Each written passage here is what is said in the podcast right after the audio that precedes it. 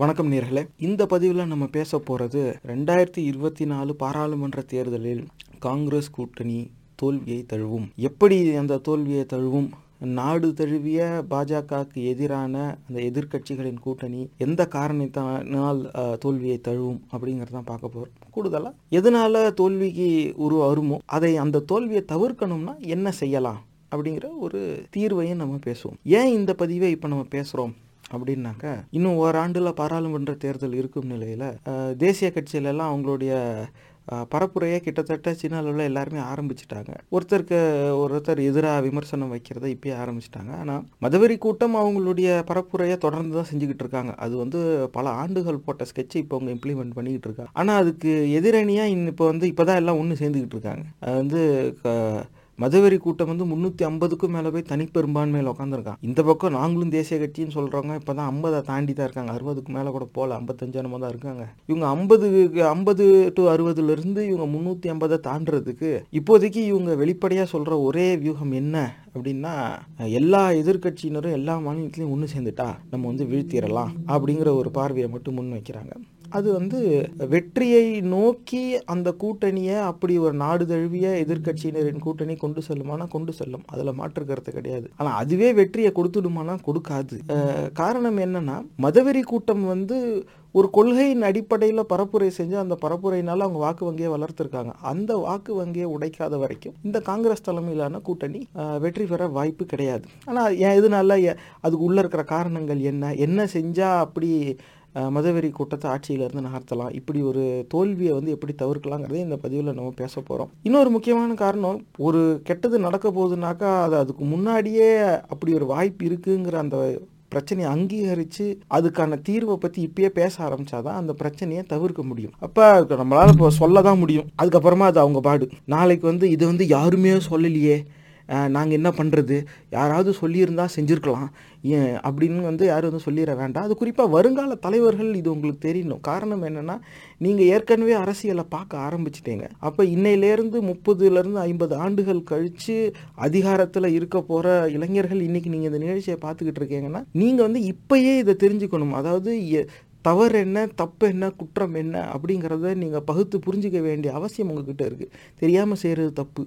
தெரிஞ்சே செஞ்ச தெரியாமல் செய்கிறது தவறு தெரிஞ்சே செஞ்சால் தப்பு. அந்த தப்பே வந்து நமக்கு தெரியும் அது தப்புன்னு ஆனால் அதனால ஒரு பெரிய பாதிப்பு ஒரு பெரிய சமூ சமூகத்தையே அது பாதிக்கும்னு தெரிஞ்சும் ஏதோ நம்மளுடைய ஒரு லாபத்துக்காக அதை நம்ம சரி செய்கிறோம் ஒரு தப்பை வந்து நம்ம வந்து சகிச்சுக்கிறோம். அப்படின்னாக்கா அது ஒரு பெரிய குற்றம். இந்த மாதிரி பல வகைப்பாடு இருக்குது நான் என் அறிவு கெட்டினதை உங்களோட பகிர்ந்துக்கிறேன். இந்த மாதிரி என்ன அரசியல் ரீதியாக மதவெறி கூட்டத்துக்கு எதிரான செயல்பாடுகளில் தவறுகள் என்ன தப்பு என்ன குற்றம் என்ன? அப்படிங்கிறது நீங்கள் இப்பயே புரிஞ்சுக்கிட்டாதான் நீங்கள் நாளைக்கு அதிகாரத்துக்கு வரும்பொழுது இந்த தவறு தப்பு குற்றங்களை தவிர்க்கிறதுக்கான முயற்சியாவது எடுக்கலாம்.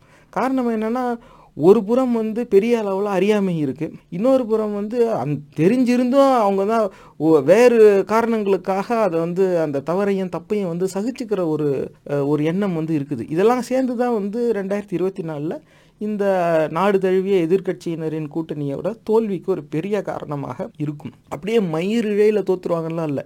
பெரிய அளவில் தான் தோக்க போகிறாங்க அந்த தோல்வியை இவங்க தவிர்க்கலைனாக்கா அடுத்த பதினைந்து இருபது ஆண்டுகளுக்கு மதவெறி கூட்டம் தான் ஆட்சியில் இருக்கும். அதுவும் வந்து வருங்கால தலைவர்கள் நீங்கள் கவனிக்க வேண்டியதாக இருக்குது எதனால் தோத்தாங்க? இவங்களால வந்த தோல்வியோடைய விளைவுகள் என்னங்கிறத நீங்கள் அதுக்கு ஏற்றாப்புல அந்த பார்வை உங்களுக்கு அப்போ தான் வரும். அதை எப்படி இன்டர்பிரட் பண்ணணும்னு இருக்குது இதில் நீங்கள் சரியாக செஞ்சு இந்த தோல்வியை தவிர்த்துட்டீங்கன்னா அடுத்து வந்து அந்த பிரச்சனை வந்திருக்காது. நாளைக்கு வரப்போகிற பிரச்சனைக்கு இந்த தோல்வியே ஒரு பெரிய காரணமாக இருக்கும் காரணம் என்னென்னா தொடர்ந்து மூணு ஆட்சி வந்து மதவெறி குற்றத்திட்ட கொடுத்தா அடுத்த ரெண்டு ஆட்சிக்கு தேவையானதை அவன் விதைச்சிக்கிட்டே தான் இருக்கான். அவனுக்கு தேவையானதை அவன் அறுவடை செய்கிற நிலைக்கு அவன் போக போகிறான் அப்போ அந்த இடத்துலையும் வந்து நீ செய்ய வேண்டியது என்னன்னு தெரிஞ்சோ அதை நீ செய்யாமல் இருக்கிறனாக்கா இதுக்கு மேலே இந்த நாடு உன்னை நம்பி நம்பியே தீரணுமா? அப்படிங்கிற இடத்துக்கு இந்த நாட்டின் ஜனத்தொகை ஓட சிந்தனை கிட்டத்தட்ட போயிருச்சு. ஆனால் இப்போ எடுத்த உடனே எல்லாருக்கும் அப்படி நாடு தழுவிய சிந்தனை இப்படி வந்துருச்சுன்னா கிடையாது. இன்னும் மக்களுக்கு மக்களாட்சி தத்துவத்து மீது நம்பிக்கை இருக்குது. வாக்கரசியல் மீது ஓரளவுக்கு நம்பிக்கை இருக்குது. ஆனால் இப்போ வரப்போகிற பாராளுமன்ற தேர்தலையும் மதவெறி கூட்டமே ஜெயிச்சதுன்னா அது கொஞ்சம் சரியும். அதுக்கப்புறமா மெல்ல மெல்ல அதுக்கப்புறம் அது சரிஞ்ச வாக்கில் தான் இருக்கும். அந்த ஏறு முகம் இறங்கு முகம்பாங்கல்ல அதுக்கப்புறமா பூரா இறங்கு முகம் தான்.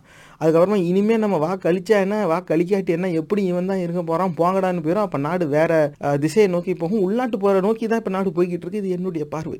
ஆக இந்த பதிவில் தரவுகள் நம்ம பெருசாக பார்க்க போகிறதில்ல பெரும்பாலான இந்த நிகழ்ச்சியில் மற்ற பதிவுகளோடு ஒப்பிடும்போது இது ஒரு ஒப்பீனியன் பீஸ் தான். என்னுடைய கருத்து தான். ஆனால் அடிப்படையாக நான் என்ன தரவுன்னு சொல்லி நான் என்ன பயன்படுத்துகிறேன்னாக்க சமூக வலைதளத்தில் இந்த அரசியல் சார்ந்த கலந்துரையாடல்களில் இப்போ சில வாரங்களாகவே நான் பங்கு எடுத்துக்கிறேன். அப்போ அவங்க அந்த இடத்துல போய் பல பேர் நண்பர்களோட இது வரைக்கும் நான் அவங்க முகம் பார்த்தது கிடையாது. அது குறிப்பாக ட்விட்டரில் தான் அந்த ட்விட்டர் ஸ்பேசஸ்னு சொல்கிறாங்கல்ல அந்த குரல் வெளியாக கலந்துரையாடல் வரும். அதில் எல்லா போய் நான் பேசுகிறேன் அதில் மற்றவங்க பேசுகிறத நான் கேட்குறேன் எனக்கும் ஒரு சில கலந்துரையாடலில் மைக்கு கொடுத்தாங்க. நானும் என் கருத்தை பதிவு செஞ்சேன். விவாதித்தேன் அப்போ அதுலேருந்து அவங்க நண்பர்கள் பேசுனதை கேட்கும்போது நானும் நிறையா கற்றுக்கிட்டேன் ஆனால் அதுலேருந்து எந்த எந்த மாதிரியான பரப்புரையை நோக்கி கட்சிகள் நகருது? ஏன்னா எல்லா கட்சியுடைய ஆதரவாளர்களும் அதுவும் தீவிரமாக சமூக வலைதளத்தில் பரப்புரை செய்கிற பொறுப்போடு இருக்கிறாங்கல்ல அந்த ஆதரவாளர்களுடைய பேச்சை வந்து நான் கேட்டிருக்கேன். அப்போ ஒரு கட்சி சார்பாக சமூக வலைதளத்தில் பரப்புரை செய்ய வராங்க. அப்படின்னா அந்த கட்சிக்கு ஆதரவாக பரப்புரை செய்யும்போது ரொம்ப அழுத்தமாக அந்த கட்சியோட கொள்கையும் நிலைப்பாட்டையுமே அடிப்படையாக வச்சு தான் அவங்க பேசுவாங்க. அதில் அவங்க சமரசம் செய்ய மாட்டாங்க. அதை வந்து என்னால் அதில் கவனிக்க முடிஞ்சுது. அப்போ காங்கிரஸ் கட்சியினர் நடத்தின ஸ்பேஸ்லேயே கூட நான் போய் கேட்டிருக்கேன். அவங்ககிட்ட நான் மைக் ரிக்வஸ்ட் பண்ண கொடுக்கல.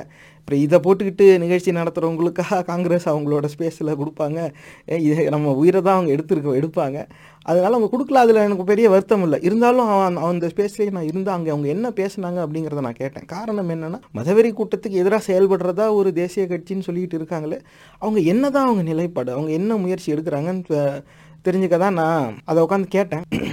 ஆக ட்விட்டர் ஸ்பேசஸில் நான் கேட்டதை தான் பெரும்பாலும் அடிப்படையாக வச்சுக்கிறேன். மற்ற நகர்கள் இதில் உங்களுக்கு தெரிய வரும். நம்ம அதை பேசுவோம். இன்னைக்கு தேதியில் காங்கிரஸும் சரி காங்கிரஸ் சார்ந்த மற்ற நாடு தழுவிய அந்த கூட்டணியில் என்ன மாதிரியான எதிர்க்கட்சிகள் அந்த ரீஜனல் பார்ட்டிஸ்ன்னு சொல்லலாம். இவங்க எல்லாரும் என்ன நிலைப்பாடு எடுத்துக்கிட்டு இருக்காங்க எப்படி போகிறாங்க இது ஒரு தமிழ்நாட்டு பார்வை தான் எல்லா மாநிலத்தில் இருக்கிற கட்சியை நம்ம இந்த தர இந்த பகு பதிவில் பேச போகிறது இல்லை ஏன்னா எல்லா மாநிலத்துடைய ரீஜனல் பார்ட்டிஸோடைய நிலைப்பாடு என்னங்கிறது எனக்கும் தெரியாது. இன்னும் அதை முழுசாக தெரிஞ்சுக்கல. வாங்க நம்ம பதிவுக்குள்ளே போகலாம் ஆக இப்போ ரெண்டாயிரத்தி இருபத்தி நாலு காங்கிரஸ் கூட்டணி தோற்கும். என் பார்வை என்னன்னா ஆரியத்தை இவங்க வந்து கொள்கை ரீதியாக எதிர்க்காம இந்த இடத்துல நான் ஆரியங்கிற சொல்ல பயன்படுத்துகிறேன் ஆனால் அடிப்படையில் பாஜக ஆர்எஸ்எஸ் அந்த ஆர்எஸ்எஸ்ஸை வந்து கொள்கை ரீதியாக இவங்க எதிர்மட்டு கொடுக்காம அவங்களுக்கு எதிராக வாக்கரசியல்ல ஜெயிக்கவே முடியாது.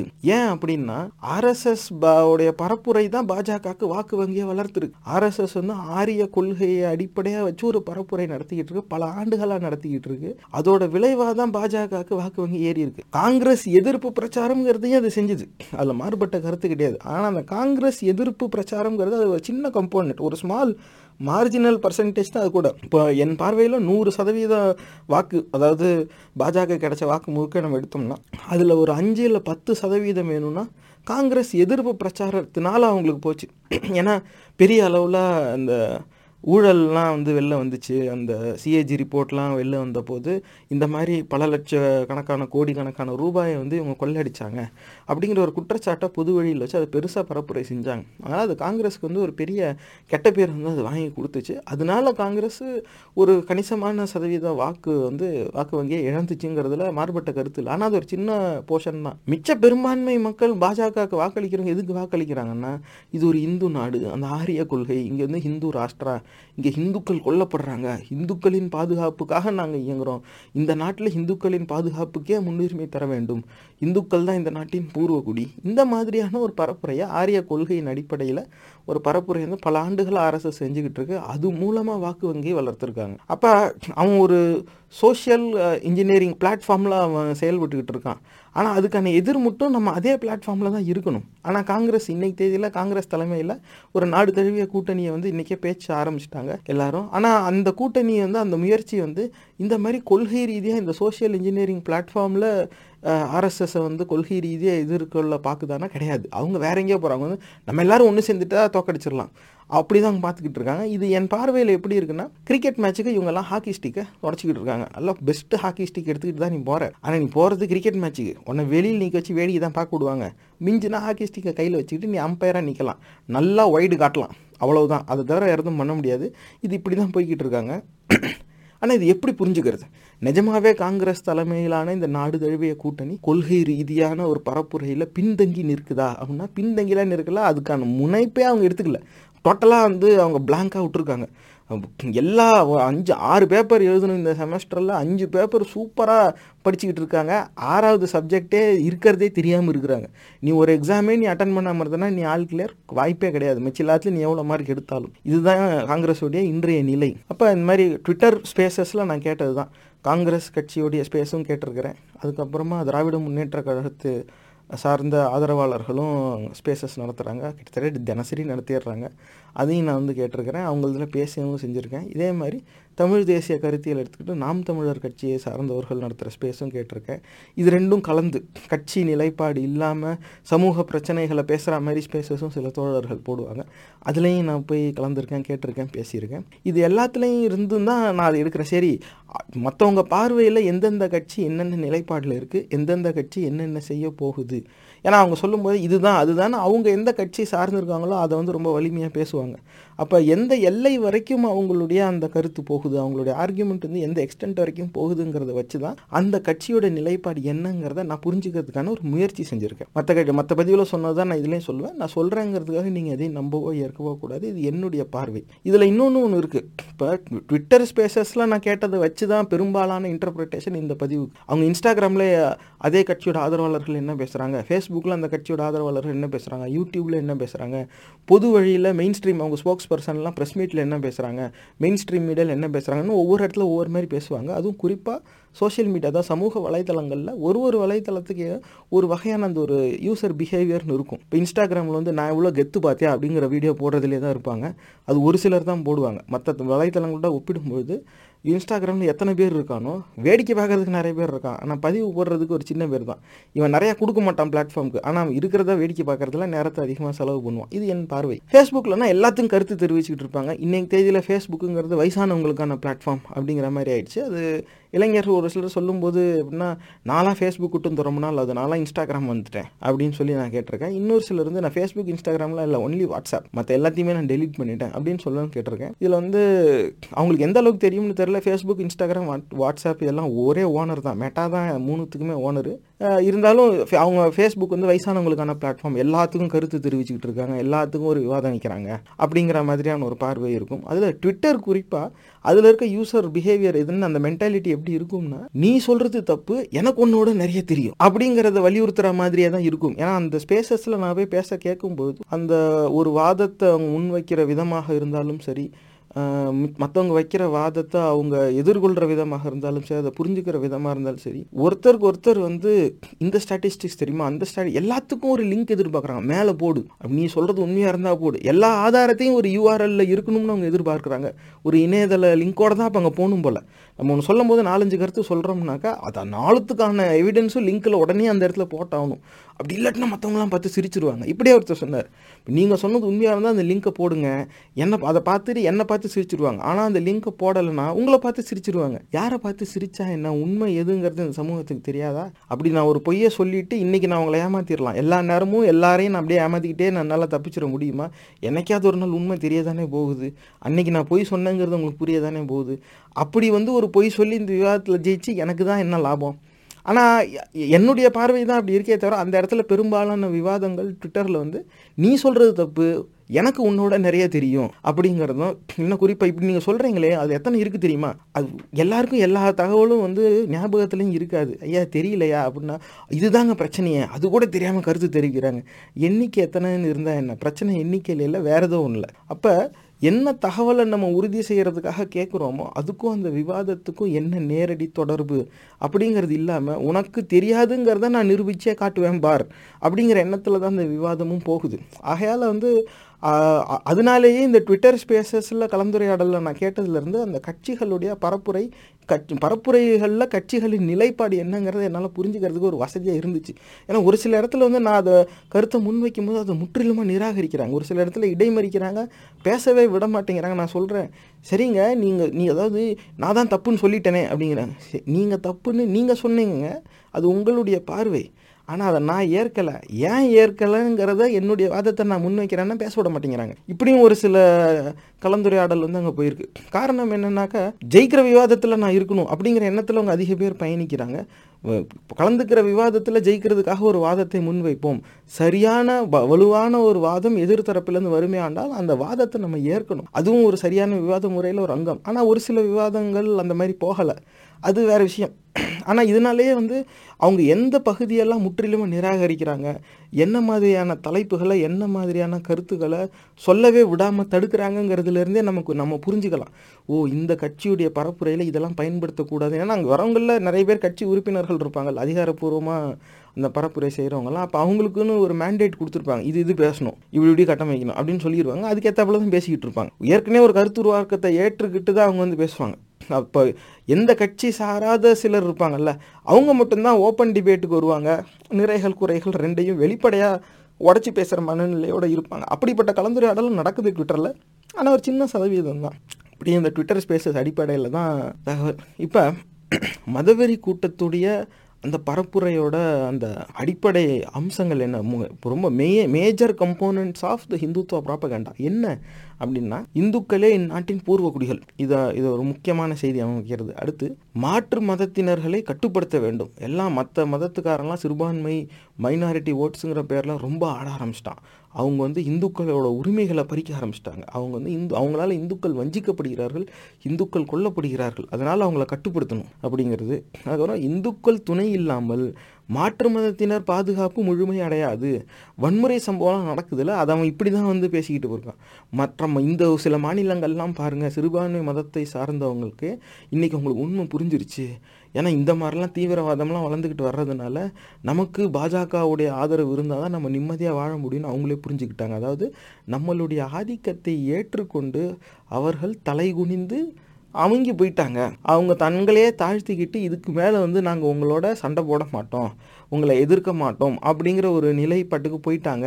அப்படிங்கிறதே திரும்ப திரும்ப சொல்லிட்டு ஏன்னா இந்த கருத்துருவாக்கத்தை வச்சு தான் அவங்களோட நாங்கள் வெற்றி வகை சூடணும்னு அவங்க ஆசை வரும்ல.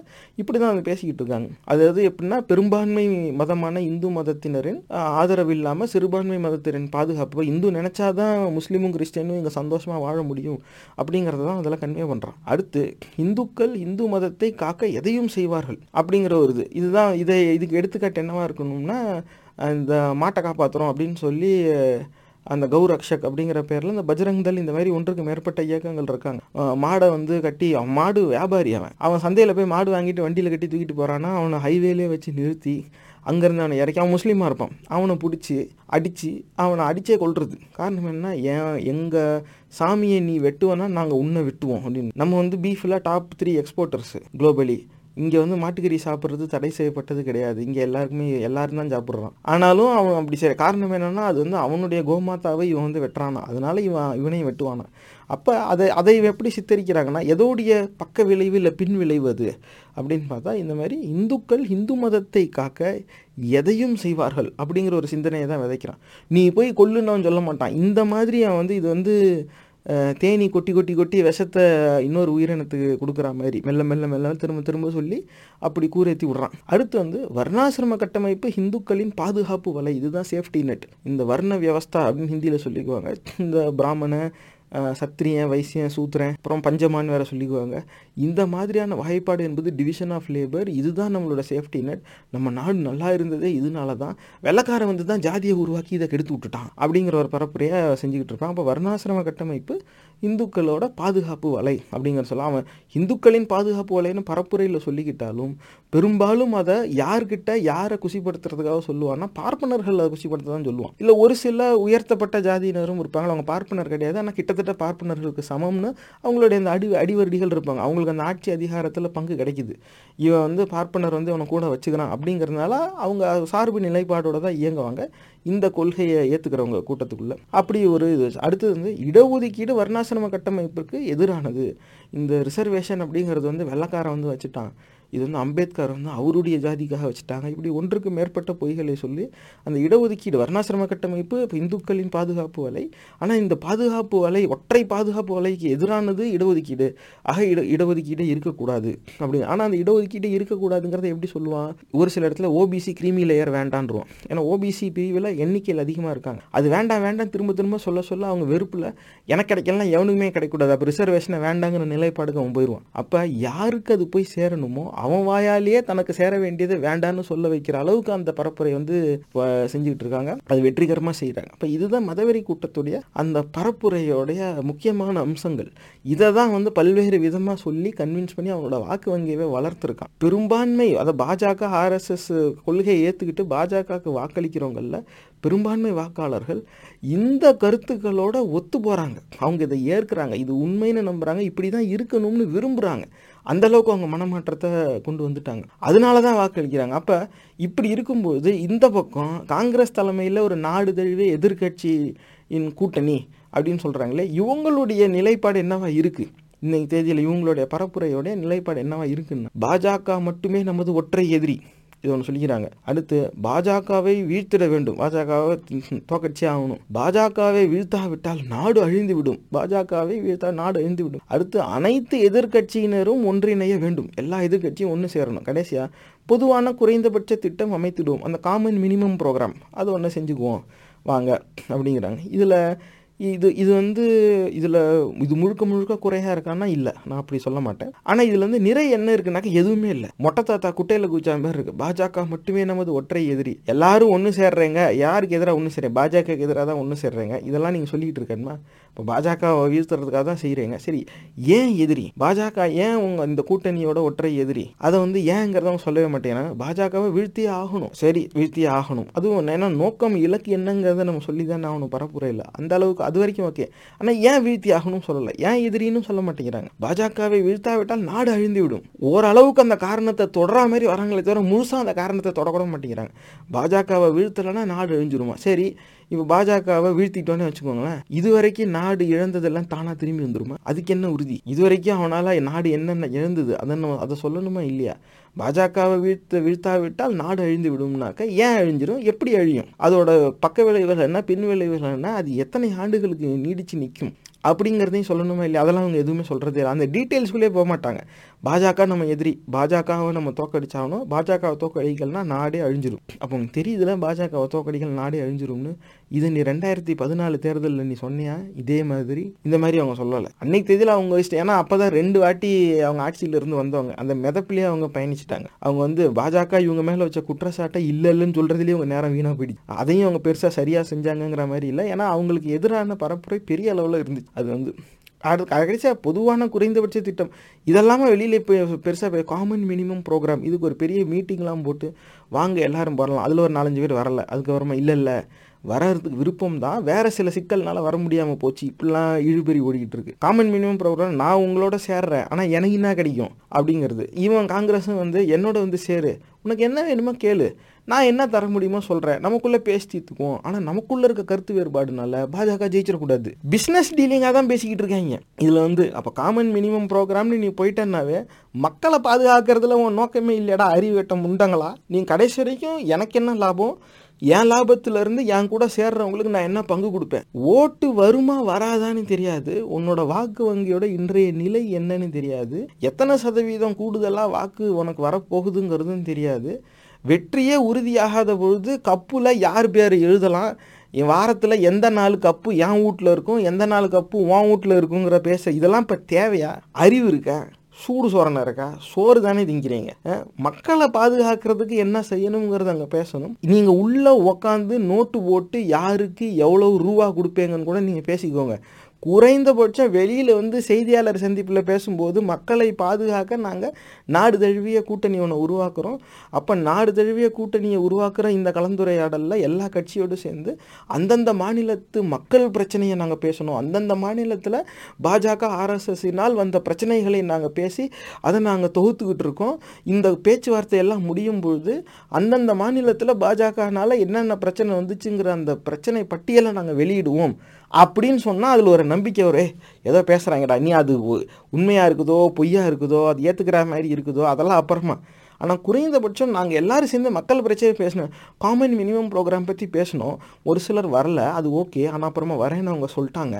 நீ ஜெயிக்கிறதே உறுதியாகல நீ இப்போ வந்து இப்போ தொ- பங்கு போடுறதுல நீ பேசிக்கிட்டு இருக்கிற. இது வந்து நிஜமாகவே நிஜமாவே வந்து தோ- தோல்வியை தழுவின ஒரு கூட்டணி இந்த மாதிரி பேசுமா? அறிவுங்கிறது இருக்கா இல்லையா? அவன் முந்நூற்றி ஐம்பதை தாண்டி போயிட்டான். நீ அறுபதுக்கு கீழே வந்துட்ட. ஐம்பத்தஞ்சிலேருந்து நீ முந்நூற்றி ஐம்பதை தொடணும்னா மிச்சம் இருக்கவங்க எல்லாரையும் சேர்த்துட்டு நீ தொட்டுருவியா? எப்படி நீ தொடுவ?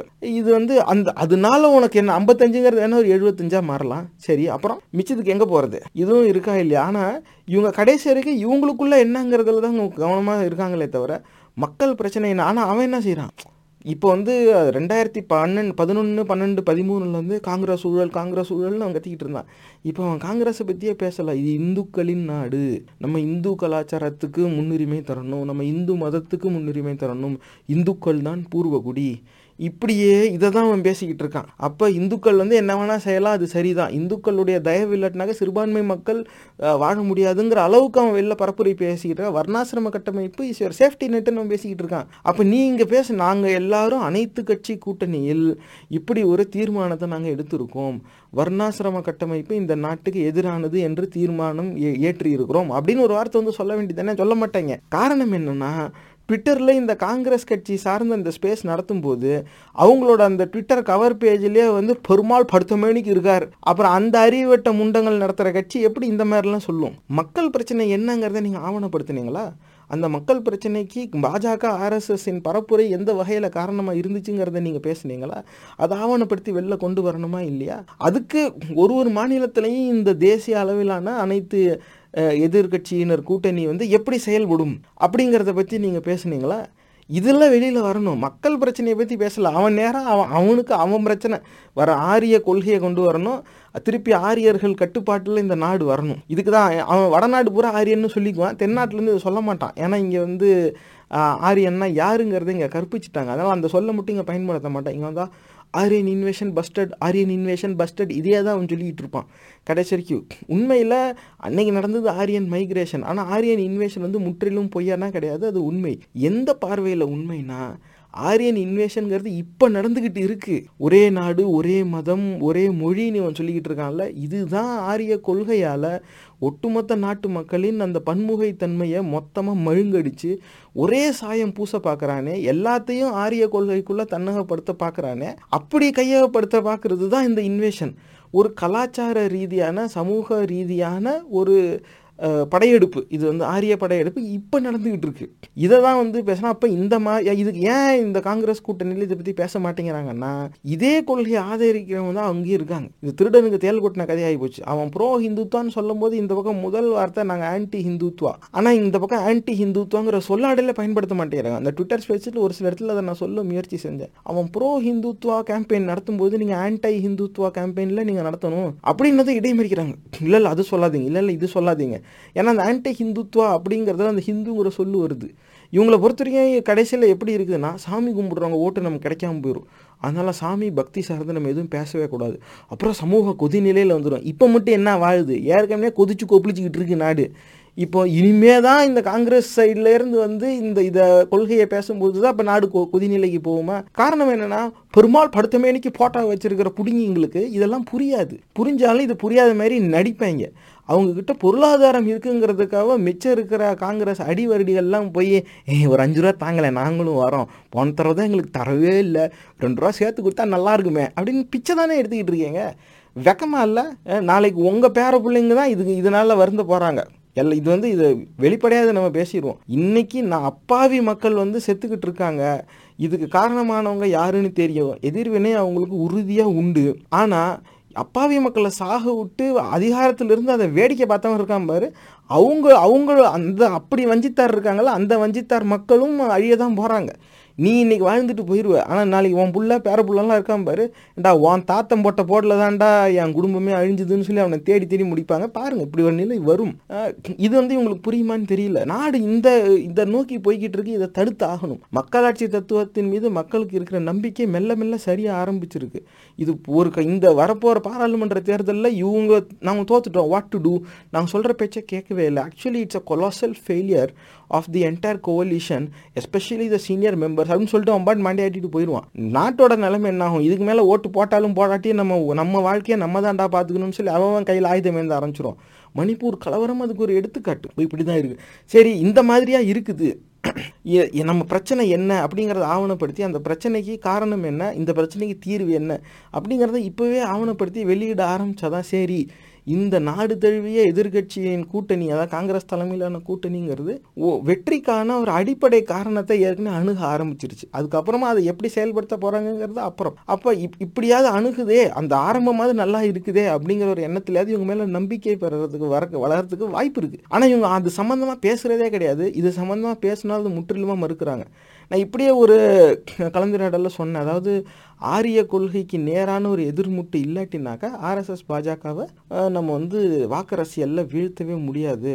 ஆனால் பிரச்சனை என்னன்னாக்கா சாமி கும்பிடுறவங்க ஓட்டு வராதுங்கிற பயத்தில் இதை நம்ம அணுகாமல் இருக்கோம். இல்லை இல்லை நீங்கள் எதுக்கு தேவையில்லாமல் சாமி கும்பிட்றவங்களெல்லாம் இழுக்கிறீங்க? அப்படின்னு சொல்லி தான் இடைமறிக்கிறாங்க. அந்த அளவுக்கு அவங்களுக்கு வந்து கற்பிக்கப்பட்டிருக்கு. சாமி கும்பிட்றது இதை பற்றி அப்போ அவன் ப்ரோ இந்து தான் ஓட்டிக்கிட்டே இருப்பான். அவன் எங்கேயோ ஒன்று போய்கிட்டு இருக்கான். இந்த காங்கிரஸ் கூட்டணி இவங்க எங்கேயோ பார்த்துக்கிட்டு இருக்காங்க. அதனால தான் நான் சொல்கிறேன் இவங்க வந்து கிரிக்கெட் மேட்சுக்காக கடுமையாக முனைப்பு எடுத்து முயற்சி செஞ்சு ஹாக்கி ஸ்டிக்கை வந்து பளபளன்னு துறைச்சி இது பெஸ்ட்டு ஹாக்கி ஸ்டிக்கோட கிரிக்கெட் மேட்ச்சுக்கு தான் அவங்க தயாராகிட்டு இருக்காங்க. அங்கே போங்க. அதை வச்சுட்டு அங்கே என்ன பண்ண போகிறாங்கன்னு நமக்கு தெரியலை. சரி ஆனால் இப்போ வந்து இப்படி ஒரு நிலை இப்போ இருக்குது ஆனால் இந்த இதனாலேயே காங்கிரஸோட கூட்டணி காங்கிரஸ் தலைமையிலான கூட்டணி மாபெரும் தோல்வியை தழுவும். இதில் மெஷின் ஓட்டு போடுறது இதெல்லாம் வந்து நமக்கு உறுதியாக ஆதாரம் கிடையாது.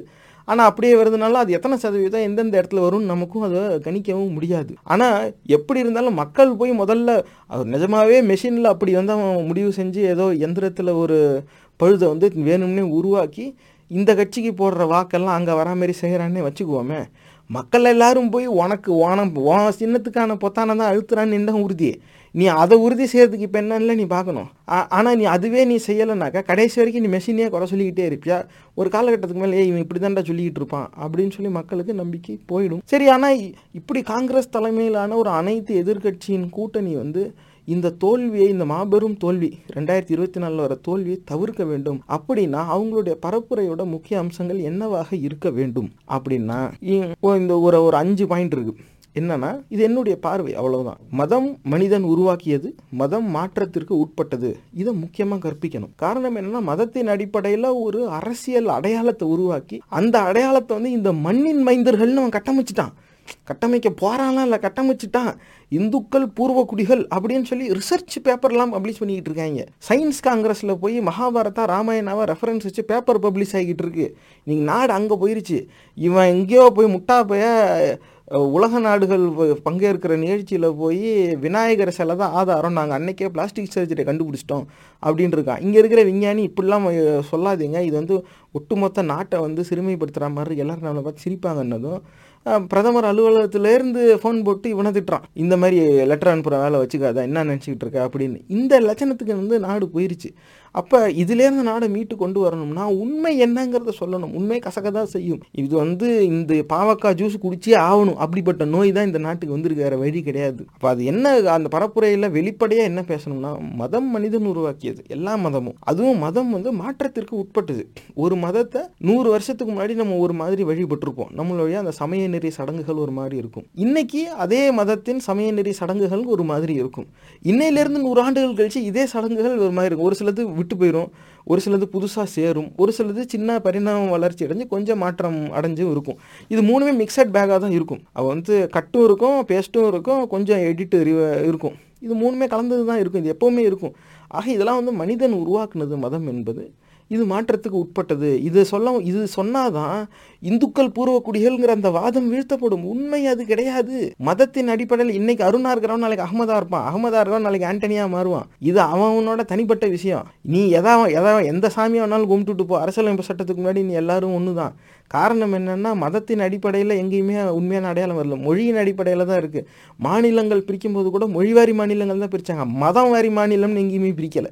இந்த நாட்டில் விடுதலை பெறும் பொழுது இது இப்படி தான் இருக்கணும்னு சொல்லி இது எங்களுக்கான நாடுங்கிற ஒரு பிரிவினைவாத பிரச்சனை வரும்போது சிறுபான்மை மதத்தினருக்கு எதிரான வன்முறை வெடித்ததால் இந்த நாட்டில் எங்களுக்கு சக மனிதனுக்கு அங்கீகாரம் கிடைக்காது எங்கள் நாடை பிரித்து கொடுன்னு கேட்க வேண்டிய ஒரு சூழ்நிலை வந்து அதனால் பாகிஸ்தான் பிரிஞ்சுது. அவங்கிட்டருந்தும் இதே மாதிரி தான் பங்களாதேஷும் பிரிஞ்சுது. ஆனால் பங்களாதேஷும் முஸ்லீம் தான் பாகிஸ்தானும் முஸ்லீம் தான். ஏன் பிரிஞ்சாங்க? இவன் வேறு மொழி அவன் வேறு மொழி. அப்போ அங்கேயே வந்து நாடுகளே வந்து மொழி வாரியாக பிரிஞ்சதும் இருக்குது அதுக்கப்புறமா. இப்படி இதுதான் வந்து உண்மை. அப்போ மதத்தின் அடிப்படையில் பூர்வ குடிகளின் அடையாளம் என்பது ஒரு மாயை அது உண்மை இல்லைங்கிறத கற்பிக்கும். எது? மதம் மனிதன் உருவாக்கியது மதம் மாற்றத்துக்கு உட்பட்டது அப்படிங்கிற அந்த பரப்புரை. அடுத்தது மத ரீதியான கட்டுப்பாடு என்பது மக்களாட்சி தத்துவத்திற்கு எதிரானது. ஒரு என் மதம் இப்படி சொல்லுது. ஆகையால் இந்த இடத்துல யாருமே அதை செய்யக்கூடாது.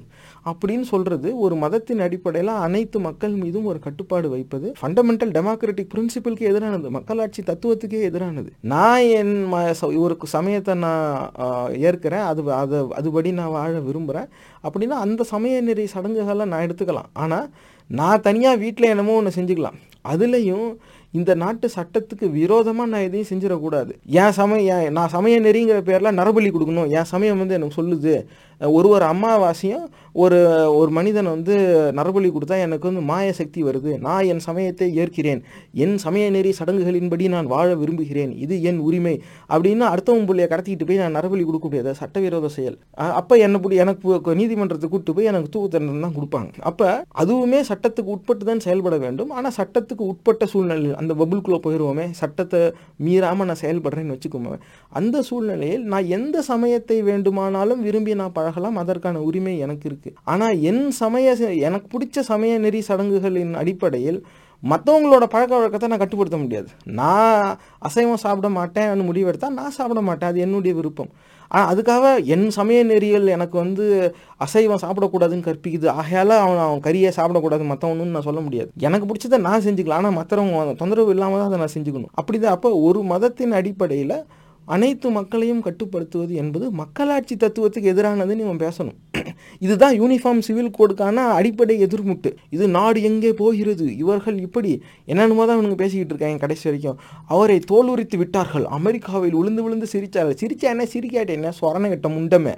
எதை பேசணுமோ அதை பேசணும். இதனால தான் நேர்களே வருங்கால தலைவர்களே உங்கள் அடிக்கடி நான் சொல்கிறது இந்த நாற்பத்தி ஐந்துலேருந்து அறுபது வயதுக்கு உட்பட்ட அறிவுட்ட முண்டங்கள் கையில் தான் எல்லா அதிகாரமும் இருக்குது தனியார் துறையிலையும் சரி அரசு துறையிலையும் சரி அரசியல் கட்சியிலையும் சரி அது இந்த அதிகாரத்தை இவனுங்க கையில் வச்சுட்டு சரியாக பயன்படுத்துகிறாங்கன்னாக்கா அப்படின்னா என்னன்னே தெரியாமையே திரியிறாங்க. இதில் வந்து இவங்களுக்கு அப்புறமா பிறந்தவங்களுக்குலாம் இவங்க அளவுக்கு தெரியாதுங்கிற ஒரு மிதப்பில் வேறு தெரியுவாங்க. இந்நாடு எந்த திசையை போய்கிட்டு இருக்கு? இன்றைக்கி வந்து தோல் உரித்து விட்டார்கள். அமெரிக்காவில் இப்படி ஆயிற்று. அவர் எங்கே போனார்? அவர் வெளிநாடி சுற்றுறார் ஒரு தனி மனிதருக்கு எதிரான விமர்சனத்தால் ஒரு கட்சிக்கு வாக்கு வங்கி வளருமா? அறிவு வேணாம். இது வந்து இது எங்கே போகணுன்னு இல்லை அடுத்தது பார்ப்போம். இப்போ காங்கிரஸ் தலைமையிலான கூட்டணி என்ன மாதிரியான பரப்புரை செஞ்சால் தோல்வியை தவிர்க்கலாங்கிறத பற்றி பேசிக்கிட்டு இருக்கோம். அடுத்தது அனைத்து சிறுபான்மை மக்களுக்கான அரசியல் பிரதிநிதித்துவம் அவசியமானது. ரொம்ப முக்கியமான ஒன்று காரணம் என்னன்னாக்கா அனைத்து சிறுபான்மை சமுதாயங்களுக்கான அரசியல் பிரதிநிதித்துவம் அதாவது equitable access to political representation அப்படின்னு ஆங்கிலத்தில் சொல்லுவாங்க. எத்தனை ஒரு வகுப்பு வாரி பிரதிநிதித்துவம் எத்தனை சதவீதம் இருக்காங்களோ அதுக்கு ஏத்தாப்புல அவங்களுக்கு ஒரு பிரதிநிதித்துவம் கொடுக்கணும். வகுப்பு வாரி பிரதிநிதித்துவம்ங்கிறது ஒன்று ஆனால் ஒரு சில இடத்துல இவங்களுக்கு இவங்களுக்கு சம்பந்தமான சட்டத்தை நம்ம ஏற்றுறோம்னா அது அவங்க சார்பான பிரதிநிதி அங்கே இருக்கணும். அவங்க விட்னஸ் இல்லாமல் அதை செய்யக்கூடாது. எடுத்துக்காட்டுக்கு இந்த யூனிஃபார்ம் சிவில் கோட் அப்போ வந்து இஸ்லாம் மதத்தை வழிபடுற பெண்களுக்கு சில பிரச்சனை இருக்குது. அதை வந்து நம்ம தீர்க்கணும். அப்போ இஸ்லாம் சம்மந்தப்பட்ட சட்டங்கள் வந்து பெண்களுக்கு எதிராக இருக்குது அப்படின்னாக்கா அப்போ அதுக்கு வந்து நேஷ்னல் வக்ஃப் போர்டுன்னு ஒன்று இருக்குது எல்லா மஸ்ஜித் ஜமாத்துலேருந்தும் இவங்களுடைய சட்ட திருத்தத்துக்கான கோரிக்கையை அந்த மக்கள் வந்து கொடுக்கணும். அது எல்லாத்தையும் ஈஸ்ட் வெஸ்ட்டு சவுத் ஜோன் அங்கே இருக்கிற வக்ஃப் போர்டு அங்கே தலைமை வந்து எடுத்து நேஷ்னல் வக்ஃப் போர்டுக்கு அனுப்பணும். அப்போ ஒரு இந்த இன்வெஸ்டிகேஷன் கமிட்டிங்கிறாங்கல்ல அதில் வக்ஃபு போர்டு பிரதிநிதி ஒருத்தர் இருக்கணும். மாநில அளவிலேருந்து ஒருத்தர் இருக்கணும். தேச அளவிலேருந்து ஒருத்தர் இருக்கணும். அதுக்கப்புறமா அப்போதைக்கு பாராளுமன்ற உறுப்பினர்களாக லோக்சபாலேஜே சரி சரி இருக்கிற இஸ்லாமிய பாராளுமன்ற உறுப்பினர்களும் அங்கே இருக்கணும். அதுக்கப்புறமா சட்ட நிபுணர்கள் இருக்கணும். இவங்க எல்லாரும் சேர்ந்து செய்யணும். முக்கியமாக இஸ்லாம் சம்பந்தப்பட்ட சட்டத்தை திருத்தணும் அப்படிங்கிற கோரிக்கையை வந்து இஸ்லாமை வழிபடுற முஸ்லீம்கள் தான் அந்த கோரிக்கையை முன் வைக்கணும் வேணுமா இல்லையாங்கிறதையும் அவங்க சொல்லணும். வேணும்னாக்கா எந்த அளவுக்கு வேணுங்கிறதையும் அவங்க சொல்லணும். காரணம் என்ன அப்படின்னாக்கா இப்போ இஸ்லாம்லேயே வந்து நிறைய உட்பிரிவுகள் இருக்குது அப்போது அதுக்கேற்ற மாதிரி அவங்களோட சமய நெறிய சடங்குகளும் மாறுது. ஷியாம்பாங்க சூனிம்பாங்க சையதும்பாங்க லெப்பைம்பாங்க இது மாதிரி நிறையா இருக்கும். அதே மாதிரி நம்ம நாட்டிலையும் இருக்குது இப்போ ம இந்த கர்நாடகா கடலோர பகுதிகளில் வாழ்கிற முஸ்லீம் மக்களுடைய தேவைகளும் அவங்க வாழ்க்கை முறையும் இங்கே தென் தமிழ்நாட்டில் இருக்கிற முஸ்லீம் மக்களின் வாழ்க்கை முறையும் ஒன்றாக இருக்காது. அவங்க படிக்கிற குரான் ஒன்றாக இருக்கலாம். ஆனால் அவங்களோட சமய நெறி சடங்குகள் ஒரே மாதிரி இருக்கும்னு தெரியாது. அப்போ ஒரு சில சட்டத்தில் இருக்கிறது நாடு முழுக்க எல்லா முஸ்லீமுக்கும் சம்மந்தம் இல்லாததாக இருக்கும். இது வந்து இருக்குதுங்க அப்படி சட்டத்தில் அன்றைக்கி வச்சுட்டாங்க. ஆனால் நாடு முழுக்க எந்த முஸ்லீமும் அதை வந்து பயன்படுத்துறதில்ல அதுபடி இருக்கிறதும் இல்லை அது அவங்கள பாதிக்கிறதும் இல்லை ஆக அதை வந்து எடுத்துடலாம் அப்படின்னு அனைத்து முஸ்லீம் மக்களும் சேர்ந்து ஒரு திருத்தத்தை வந்து ஏற்றுக்குவாங்க ஆனால் ஒரு சில திருத்தம் வந்து ராஜஸ்தானில் இருக்கிற முஸ்லீம் மக்களுக்கு தேவைப்படும். அதை அவங்க வந்து ஆதரிப்பாங்க அவங்க கேட்பாங்க. ஆனால் அதே திருத்தம் வந்து தமிழ்நாட்டை சார் சார்ந்த முஸ்லீம் மக்களுக்கு தேவையில்லை. இது இவங்களுடைய வாழ்க்கை முறையை பாதிக்கும்படியாக இருக்கும். அப்போ இதெல்லாம் தெரி இதெல்லாம் தெரிஞ்சு வச்சுக்கிட்டு எப்படின்னா அந்த சட்ட திருத்தம் கொண்டு வரணும். அங்கே ப்ராக்கெட்டில் யார் எக்ஸ்க்ளூடட் ஃப்ரம் இட் அப்படிங்கிறத அந்த இடத்துல விதிவிலக்கு யாருங்கிறத அந்த சட்ட திருத்தம் ஏன்னா ஒரு சில இடத்துல பார்சிஸ் ஆர் எக்ஸ்க்ளூடட் அப்படின்னு சொல்லி இது அரசியலமைப்பு சட்டத்தில் இதுக்கான வழிவகை இருக்குது அதுபடியாக யார் எக்ஸ்க்ளூடட்ங்கிறதையும் அங்கே போட்டுடலாம் அப்படி செய்யும் பொழுது இஸ்லாம் மக்களே அந்தந்த பிராந்தியத்து மக்களின் வாழ்க்கை முறைக்கு ஏற்றாப்புல அவங்களுக்கான சட்ட திருத்தத்தை அவங்க தான் கேட்கணும். தேவைனாலும் அவங்க தான் சொல்லணும். என்ன தேவைங்கிறதையும் அவங்க தான் சொல்லணும். அது அவங்களுடைய பிரதிநிதியோடைய அனுமதி இல்லாமல் அது வந்து ச பாராளுமன்றத்தில் பாச பில்லே வந்து வைக்கவே கூடாது. அந்த இடத்துல அதை முன்மொழியறதே வந்து தவறு தான் மக்களாட்சி தத்துவத்துக்கே எதிரான சிந்தனை. அப்போ இது இந்த சூழ்நிலையை வந்து எது உருவாக்கும்னா அனைத்து சிறுபான்மை மக்களுக்கான அரசியல் பிரதிநிதித்துவம் அவசியமானது அப்படிங்கிற பரப்புரையை செஞ்சால் அதோடைய விளைவாக தான் இது வரும். அப்போ ஏன்னா ஏ எல்லா மக்களுக்கான பிரதிநிதித்துவம் இருக்கணும்ப்பா அப்போ முஸ்லீம் மக்கள் முஸ்லீம் பெண்களுக்கான ஒரு பாதுகாப்பு நீ சொல்லிட்டனாக்கா முஸ்லீம் மதத்தை சார்ந்தவர்கள் முஸ்லீம் மக்களுடைய பிரதிநிதியை வச்சு தான் நீ அதை செய்யணும். நீயா நாலு பேர் அப்பாயிண்ட் பண்ணிக்குவேன் நீயே வச்சு நீயே கும்மி அடிச்சு செஞ்சுக்கோனா நீ உன் மதத்துக்கு செஞ்சுக்க. அடுத்தவங்க மதத்துக்கு ஏன் நீ செய்ய பார்க்குற? அப்படிங்கிற கேள்வி இப்போ எழுப்பணும்ல. எழுப்புற மாதிரி தெரியல. ஆனால் அப்படி அப்- அந்த ஒரு சூழ்நிலைக்கு ஒட்டுமொத்த அந்த கட்சி கட்டமைப்பை கொண்டு போனா பரப்புரையில் இந்த மாதிரி பேசணும் கட்சி தலைமை. அனைத்து சிறுபான்மை மக்களுக்கான அரசியல் பிரதிநிதித்துவம் அவசியமானது அப்படின்னு பேசணும். அடுத்து வர்ணாசிரம கட்டமைப்பு ஆரிய சதி உண்மையான பூர்வ குடிகளுக்கு எதிரானது அப்படிங்கிறத உடச்சி பேசிட்டு இந்த வர்ண வியவஸ்தா அப்படிங்கிறது இது ஒரு ஆரிய சதி இந்த மண்ணின் மைந்தர்களுக்கு எதிரானது அப்படின்னு வெளிப்படையாக சொல்லணும். அப்போ தான் எதெல்லாம் வர்ணாசிரம கட்டமைப்பின் அடிப்படையில் இன்னைக்கு வந்து பழக்கமாகவும் சட்டமாகவும் இருக்குதோ அது அவ்வளவும் தகர்க்கப்பட வேண்டும்ங்கிற எண்ணமே வரும். எண்ணம் இன்னைக்கு வந்தால் தான் அந்த பழக்கம் விட்டு போகிறதுக்கும் அந்த சட்டம் திருத்தப்படுறதுக்கும் இன்னொரு ஒரு நூறு நூற்றி ஐம்பது ஆண்டாவது ஆகும். இன்னும் அந்த எண்ணமே வந்த பாடு இல்லை இந்த வர்ணாசிரம கட்டமைப்பு சமூகத்துக்கு எதிரானது. அனைத்து வ- எல்லாருக்குமே இது எதிரானது தான். இதை வச்சுக்கிட்டு பார்ப்பனர்கள் வந்து அதிகாரத்தையும் பொருளாதாரத்தையும் அவங்க அனுபவிக்கிறாங்கன்னு உண்மைதான். ஆனால் காலத்துக்கு அப்படி இருக்காது. இது அவங்கள சுற்றி வளைச்சி வந்து ஒரு நாள் விழுங்கும். அது அதுவும் நடக்க தான் போகுது. அன்னைக்கு தான் அவங்களே அதை உணர்வாங்க. ஒரு தெரியாமல் இதை நம்ம விட்டு விட்டோமே நம்ம விட்ட பூமாராங்க நம்மளே வந்து அடிக்குதேன்னு அன்றைக்கி தான் அவங்களுக்கு புரியும். ஆக இது அந்த வர்ணாசிரம கட்டமைப்பு என்பது இதுதான் அந்த அடிப்படையில் இங்கே இருக்க பல பிரச்சனைக்கு காரணம் அப்போ இது வந்து இது ஒரு ஆரிய சதி. இந்த இந்த நாட்டுடைய பூர்வக்குடிகளுக்கு முற்றிலும் எதிரானது. அப்படிங்கிறத சொல்லலாம். அப்போ தான் மண்ணின் மைந்தர்களின் வழியை இந்த கூட்டணி உணர்கிறதுங்கிறதுக்கான புரிதலே வரும். புரியுதுங்களா? அதனால தான் இதை முக்கியமாக சொல்லி ஆகணும். கடைசியாக வர்ணாசிரம கட்டமைப்பை அழிப்பதற்கே இடஒதுக்கீடு இருக்கிறது. இப்போ வர்ணாசிரம கட்டமைப்பு மண்ணின் மைந்தர்களுக்கு எதிரானது. இந்த வர்ணாசிரம கட்டமைப்பை அழிக்கிறதுக்காக தான் இடஒதுக்கீடுன்னு ஒன்று இருக்குது ஏன்னா இடஒதுக்கீடுனா சட்டப்படி அனைத்து மக்களுக்கும் கல்வி வேலை வாய்ப்பில் இடம் கொடுக்கணும் அப்படின்னு இருக்குது. அப்போ இதை நம்ம அமல்படுத்திக்கிட்டே வந்தாவே வர்ணாசிரம கட்டமைப்பு செயலிழந்த நிலையிலேயே இருக்கும். காலப்போக்கில் அதை பற்றி மக்கள் மறந்துடுவாங்க அதனால தான் மதவெறி கூட்டம் வர்ணாசிரம கட்டமைப்பு வேணும்னு சொல்கிறத விட இடஒதுக்கீடு வேணான்னு சொல்கிறதுலேயே முனைப்பு கட்டிக்கிட்டு இருப்பான். இது எப்படின்னா வர்ணாசிரம கட்டமைப்பு அவனுக்கு வேணும். ஆனால் அதை தடுக்கிறது என்ன? இடஒதுக்கீடு திட்டம். அதனால் அதனாலே இடஒதுக்கீடு திட்டம் வேணான்னு தான் அதிகமாக சொல்லுவான். வர்ணாசிரம கட்டமைப்பு வேணும் அப்படின்னு சொல்கிறத விட இப்படி தான் சொல்லிக்கிட்டு இருப்பான். பார்ப்பனர்கள் அதிகமாக இருக்கிற இடத்துல வர்ணாசிரம கட்டமைப்பு வேணும்பா. பார்ப்பனர்கள் கம்மியாக இருக்கிற இடத்துல இடஒதுக்கீடு அநியாயம் கிரிமிலேயர் சாப்பிட்டு வாராம்பான் செருப்பால் அடிக்க ஆளுதனால இப்படி பேசிக்கிட்டு இருக்கான். என்ன பண்ணுறது அப்போ இதுதான் வைக்கணும். இன்னொரு தடவை இந்த காங்கிரஸ் தலைமையிலான கூட்டணி அவர்கள் பரப்புரையில் கண்டிப்பாக சொல்ல வேண்டிய அந்த முக்கிய அம்சங்கள் என்ன அப்படின்னா மதம் மனிதன் உருவாக்கியது மதம் மாற்றத்திற்கு உட்பட்டது. மத ரீதியான கட்டுப்பாடு என்பது மக்களாட்சி தத்துவத்திற்கு எதிரானது. அனைத்து சிறுபான்மை மக்களுக்கான அரசியல் பிரதிநிதித்துவம் அவசியமானது. வர்ணாசிரம கட்டமைப்பு ஆரிய சதி உண்மையான பூர்வ குடிகளுக்கு எதிரானது. வர்ணாசிரம கட்டமைப்பை அழிப்பதற்கே இடஒதுக்கீடு இருக்கிறது. இதை இவங்க சொல்லியே ஆகணும். இதை தான் வந்து பரப்புரையில் சொல்லணும். இப்போ ஒரு வாக்கரசியலுக்கான பரப்புரைன்னு சொல்லும்போது இப்போதுலேருந்து இப்போ தான் வந்து கொள்கை பேச முடியும். இன்னொரு ஒரு நாலு ஐந்து மா- மாதங்களுக்கு பிறகு அந்த கடைசி மூன்று இல்லை ஆறு மாதங்கள்னு கூட வச்சுக்கோங்களேன் நாலு டு ஆறு மாதத்தில் போய் அந்த இடத்துல கொள்கை பேச முடியாது அது வாக்கு சேகரிப்பு பரப்புரையாக மாறும். அப்போ இப்போயே வந்து இந்த கொள்கை பரப்ப இவங்க பரப்புரையை இவங்க ஆரம்பிச்சிடணும். அப்போ அந்த கடைசி கட்டத்துக்கு போகும்போது கொள்கை பேசுறது குறையும் வாக்கு சேகரிப்பு எங்களுக்கு வாக்களின்னு நேரடியாக சொல்ல வேண்டியதாக போயிடும். அப்போ அந்த கொள்கையை கற்பிக்கிறதுலேருந்து மெல்ல நகர்ந்து போய் எங்களுக்கு வாக்கு செ செலுத்துங்கன்னு அதை கேட்கும் பொழுது அந்த இடத்துல வாக்குறுதி தர வேண்டிய அவசியம் வரும். அப்போ இந்த ஆர்எஸ்எஸ் பாஜகவுக்கு எதிரான இந்த பரப்புரை நாடு தழுவிய பரப்புரையில் என்ன மாதிரியான வாக்குறுதிகள் வைக்கணும்? உறுதியாக சொல்ல செய்ய வேண்டிய வாக்குறுதிகள் என்ன? அப்படிங்கிறது அடுத்து பார்ப்போம். அது என்ன அப்படின்னாக்க ஒரு ஆறு வாக்குறுதி இவங்க சொல்லியே தீரணும். இவங்க வந்து வர பாராளுமன்ற தேர்தலில் ஜெயிச்சா இதில் ஒன்று மிஸ் ஆனாலும் இவங்க உறுதியாக தோக்குறாங்க. அதில் முதல் வாக்குறுதி இவங்க என்ன சொல்லணும்னா மாநிலங்களுக்கு தேவைக்கேற்ப வரிப்பணம் ஒதுக்கீடு செய்ய சட்டம் இயற்றப்படும் அப்படின்னு சொல்லணும். இது என்ன ஃபைனான்ஸ் கமிஷன் ஃபோர்டீன் நினைக்கிறேன். இதை வந்து நீங்களும் உறுதிப்படுத்திக்கோங்க. ஃபைனான்ஸ் கமிஷன் ஃபோர்டீனா ஃபிஃப்டீனாங்கிறதுல எனக்கும் சந்தேகம் இருக்குது ஆனால் மதவெறி கூட்டம் ஆட்சிக்கு வந்ததும் அந்த ஃபைனான்ஸ் கமிஷனில் போய் டேக்ஸ் டெவல்யூஷனுக்கு ஒரு ஃபார்முலா இருக்கும். அந்த ஃபார்முலாவை மொத்தமாக மாற்றி விட்டாங்க யாருக்கிட்ட எவ்வளோ கார்டு இருக்குது எவ்வளோ ஏரியா இருக்குது அப்போ நிலப்பரப்பு அதிகமாக இருந்தால் அதிக வரி பணம் போகும். காடு அதிகமாக இருந்தால் அதிக வரி பணம் போகும். காரணம் என்னென்னா அவர்களுக்கு பிடித்த மாநிலங்கள் அவர்கள் எந்த இடத்துல ஆட்சியில் இருக்காங்களோ அந்த மாநிலங்களுக்கு என் அந்த மாநிலங்களுடைய ட்ரைட்ஸ் எல்லாத்தையும் எடுத்துக்கிட்டு ஃபார்முலா படி எப்படி பார்த்தாலும் அந்த மாநிலங்களுக்கு அதிகமான வரி பணம் போகும்படி அந்த ஃபார்முலாவை மாற்றிக்கிட்டாங்க அப்போ அதிகமான ஜனத்தொகை அதுவும் பழைய சென்சஸ் பழைய கணக்கெடுப்பு விட்டுட்டு புது சென்சஸ் டுவெண்ட்டி லெவன் சென்சஸ் படி ஃபஸ்ட்டு அப்போ வந்து நாம் இருவர் நமக்கு இருவர் நாம் இருவர் நமக்கு ஒருவர்னு சொல்லி அத்தனை பேரையும் படிக்க வச்சு பஸ்ஸில் பூரா அந்த முக்கோணத்தை ஒட்டி அத்தனை பேரோட குடும்பத்தையும் சுருக்கி இந்த இடத்துல நம்ம ஜனத்தொகை வளராமல் பார்த்துக்கிட்ட நம்மெல்லாம் முட்டா பையன். நல்லா தொட்டியில் போட்ட கீனி பிக்கு மாதிரி வத வத வத நம்ம பாட்டு பெற்றுக்கிட்டு படிக்காமல் கொள்ளாமல் இன்னும் நாற்பது ஆண்டு பின்னோக்கியே அந்த கற்காலத்திலே வாழ்ந்துக்கிட்டு இருக்க? அவனுக்கு எல்லா காசும் போய் சேரும். அவன் வந்து உத்தமன். அவன் அப்பாவி.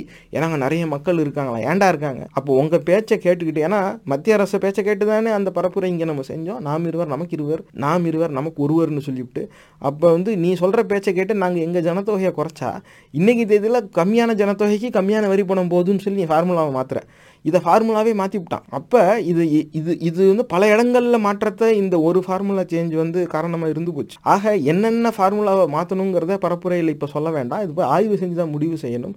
ஆனால் வாக்குறுதி என்னவாக இருக்கணும்னா மாநிலங்களுக்கு தேவைக்கேற்ப வரி பணம் ஒதுக்கீடு செய்ய சட்டம் இயற்றப்படும். என்ன ஏன் அது என்ன தேவைக்கேற்பன்னா ஒரு சில மாநிலத்தில் இங்கே வந்து ரோடு எல்லாமே இருக்கும். ஆனால் ரோடு வந்து விரிவுபடுத்தும் எங்களுக்கு டிராஃபிக் அதிகமாகிடுச்சு ஸோ ரோடு வந்து நாங்கள் ரெண்டு வழியாக இருக்கிறத நாலு வழி ஆக்குறோம். நாலு வழியாக இருக்கிறத எட்டு வழி ஆக்குறோம். இப்போ அந்த ரோடு எக்ஸ்பேன்ஷன் மட்டும் தேவைப்படும். இன்னொரு சில இடத்துல ரோடே இல்லைங்க நிறையா இடத்துக்கு. எங்களுக்கு ரோடு வேணுங்க அப்படின்னு இருக்கும்.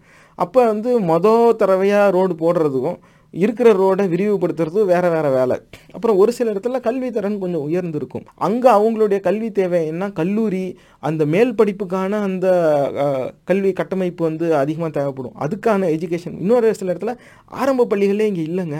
ஒன்றாம் வகுப்பு ரெண்டாம் வகுப்பே பார்க்காம பல பேர் இருக்கான். அப்போ எங்களுக்கு ஆரம்ப பள்ளி கட்டுறதுக்கான இது வேணும் அப்படின்றப்போ ஒரு ஒரு மாநிலத்துக்கும் தேவை ஒவ்வொன்றா இருக்கும். அந்த தேவைக்கேற்ப அவங்களுக்கு வந்து பணம் வந்து கொண்டு போய் தரப்படும் அப்படின்னு வைக்கணும். அப்போ அப்போ அதில் எப்படி வைக்கணும்னாக்க அதிகமாக கொடுக்குறவன் ஒருத்தன் இருப்பான். கம்மியாக கொடுக்குறவன் இருப்பான். அவங்ககிட்ட பெரிய பொருளாதாரம் இல்லாட்டினாக்க இப்போ பீகார் மாநிலம் வந்து தமிழ்நாடு அளவுக்கு வரி பணம் கொடுக்குமானா அது கொடுக்காது. நம்ம வந்து டாப் த்ரீல நம்ம எப்படி வந்துருவோம்? சுலபமாக குறைஞ்சது டாப் ஃபைவ்ல தமிழ்நாடு உறுதியாக இருக்குது நான் பார்த்த வரைக்கும் டாப் த்ரீலேயே இருக்குது. ஆனால் முன்ன பின்ன இருந்தாலும் டாப் ஃபைவ்ல நம்ம எப்படியுமே வந்துருவோம். இருக்கிற முப்பது முப்பத்தி ரெண்டு மாநிலங்களில் நம்ம அப்படி வந்துருவோம் மேலே. ஆனால் நம்ம கீழே இருக்கிற சில மாநிலம் இருக்குது அவங்களோட போய் நம்ம போட்டி போட்டு அவங்க கண்டிப்பாக ஜெயிக்கவே மாட்டாங்க. நம்ம கிட்ட கூட வரவே மாட்டாங்க. ஆனால் அவ ஏன்னா அவங்ககிட்ட அவ்வளோ பெரிய பொருளாதாரம் இல்லை. அவ்வளோ செலவும் அங்கே ஆகிறதில்ல. அதனால் அவ்வளோ வரியும் அங்கே வசூல் ஆகிறது நம்ம வளர்ந்த பொருளாதாரமாக இருக்கிறதால நம்மக்கிட்ட இருந்து நிறையா வரி நாட்டுக்கு கிடைக்க தான் செய்யும். அதெல்லாம் நம்ம கொடுக்கறது அதிகமாக தான் இருக்கும். ஆனால் நமக்கு வந்து கிடைக்கிறது கம்மியாக இருக்குதுன்னா நமக்கு அது ஓர வஞ்சனையாக தான் இருக்கும். அப்போ நம்ம கேள்வி எழுப்போம் நான் இவ்வளோ கொடுக்குறேன் எனக்கே நீ கம்மியாக கொடுக்குறேன் அப்படின்னாக்கா அதுக்கு அவங்க வந்து பதில் சொல்லணும். உங்ககிட்ட இருந்த காசில் தான் அங்கே அது நடக்குது. அப்படிங்கும்பொழுது மாநிலங்களுக்குள்ள கொடுக்கல் வாங்கலுக்கான வசதியை மத்திய அரசு உருவாக்க வேண்டும். எப்பா உன்னுடைய காசுலேருந்து தான் அங்கே போகுது. இது இப்படி தான் டேக் பண்ணி போட வேண்டியதான் அவங்க கொடுக்குறது தான் உனக்கு இத்தனை சதவீதம்னு சொல்லி வரி பணம் கொடுத்துருவாங்க. ஆனால் அது வந்து மத்திய அரசுடைய பொறுப்பு. இந்த மாநிலத்திலேருந்து அங்கே போகுது. ஆக இந்த எந்த மாநிலத்து பணம் உனக்கு வருதோ உங்ககிட்ட இருக்கிற வளங்களிலிருந்து அந்த மாநிலத்துக்கு ஏதாவது கொடுக்கும்படியாக பார்க்கணும். அப்போ மாநிலங்கள் ஒருவருக்கு ஒருவர் விற்றுக்கிற ஒரு வாய்ப்பை உருவாக்கி விட்டாலே இந்த தேவைக்கேற்ப வரிப்பண ஒதுக்கீடு என்பது இயல்பாக கொஞ்சம் ஊக்குவிக்கப்படும். அப்புறம் மிச்சம் இருக்கிற கேப்ஸை சென்ட்ரல் கவர்மெண்ட் அவங்க ஃபண்ட்ஸ்லேருந்து தனியாக கொடுத்துக்கிட்டாலே போதும். ஆனால் அடிப்படையில் இந்த பரப்புரையில் இவங்க கொடுக்க வேண்டிய முக்கியமான வாக்குறுதி மாநிலங்களின் தேவைக்கேற்ப வரிப்பணம் ஒதுக்கீடு செய்ய சட்டம் இயற்றப்படும். இதை வந்து கான்ஸ்டிடியூஷனில் சட்டமாக கொண்டாந்து ஏற்றிடணும் காரணம் என்னென்னா மறுபடி திரும்பி மதவெறி கூட்டம் எப்போ ஆட்சிக்கு வரும்னு தெரியாது. எவன் வந்தாலும் இப்படி தான் நடக்கணும் அப்படிங்கிற ஒரு பழக்கத்துக்கு நம்ம கொண்டு வந்துடணும் இப்போவே.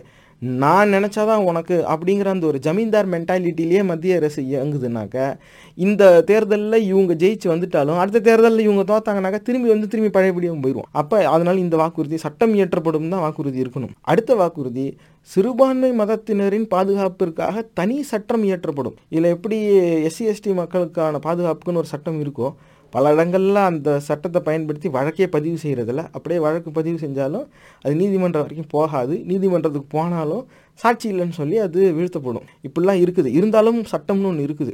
அதே மாதிரியான சட்டம் சிறுபான்மை மதத்தினரின் பாதுகாப்பிற்காக தனி சட்டம். காரணம் ஏன் தனி சட்டம் சொல்கிறேன்னாக்கா மாப் லிஞ்சிங்னு ஒன்று இந்த மதவரி கூட்டத்தை தான் இந்த ட்ரெண்ட் ஆரம்பித்து வச்சது. கும்பலாக போய் அடிக்கிறது. நாலு பேரை போய் அடித்தா அது கொலை. ஆனால் நானூறு பேர் அடித்தா அது வந்து கலவரம். எவன் அடித்தான் எதுக்கு அடித்தான்னு தெரியாது. யாரை நீ கைது செய்வ?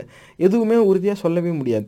அப்போ அதனாலேயே கும்பலாக சேர்ந்து அடிக்கிறதே அவங்க ஒரு பழக்கமாக வச்சுக்கிட்டாங்க. அப்போ இந்த மாதிரி நடந்தால் அதுக்கு எதிர்வினை என்னவாக இருக்கும்னு ஒரு தனி சட்டம் இயற்றப்பட வேண்டும். அதுவும் குறிப்பாக அதில் வந்து எந்த சிறுபான்மை மதத்தினர் வந்து அதில் பாதிக்கப்படுறாங்களோ அவங்க குடும்பத்துக்கு பெரிய அளவில் அதை வந்து ஈடுகட்ட வேண்டிய அந்த கிளாஸஸ் வந்து அதில் கொடுத்தே ஆகணும். ஏன்னா அந்த மாதிரியான லாஸை தான் அவங்க எடுத்துக்கிறாங்க. அது வந்து வெறும் காம்பன்சேஷனை மட்டும் நான் சொல்ல வரல. அந்த தண்டனையும் அது இப்போ நான் இரநூறு பேர் சேர்ந்து அடிக்கிற மாதிரி இருந்தால் பெரிய அளவில் கைது செய்யணும். அந்த இடத்துல இப்படிலாம் இருக்குது அதில் வந்து நிரூபிக்கப்பட்டால் தண்டனையும் வந்து கடுமையாக இருக்கணும்.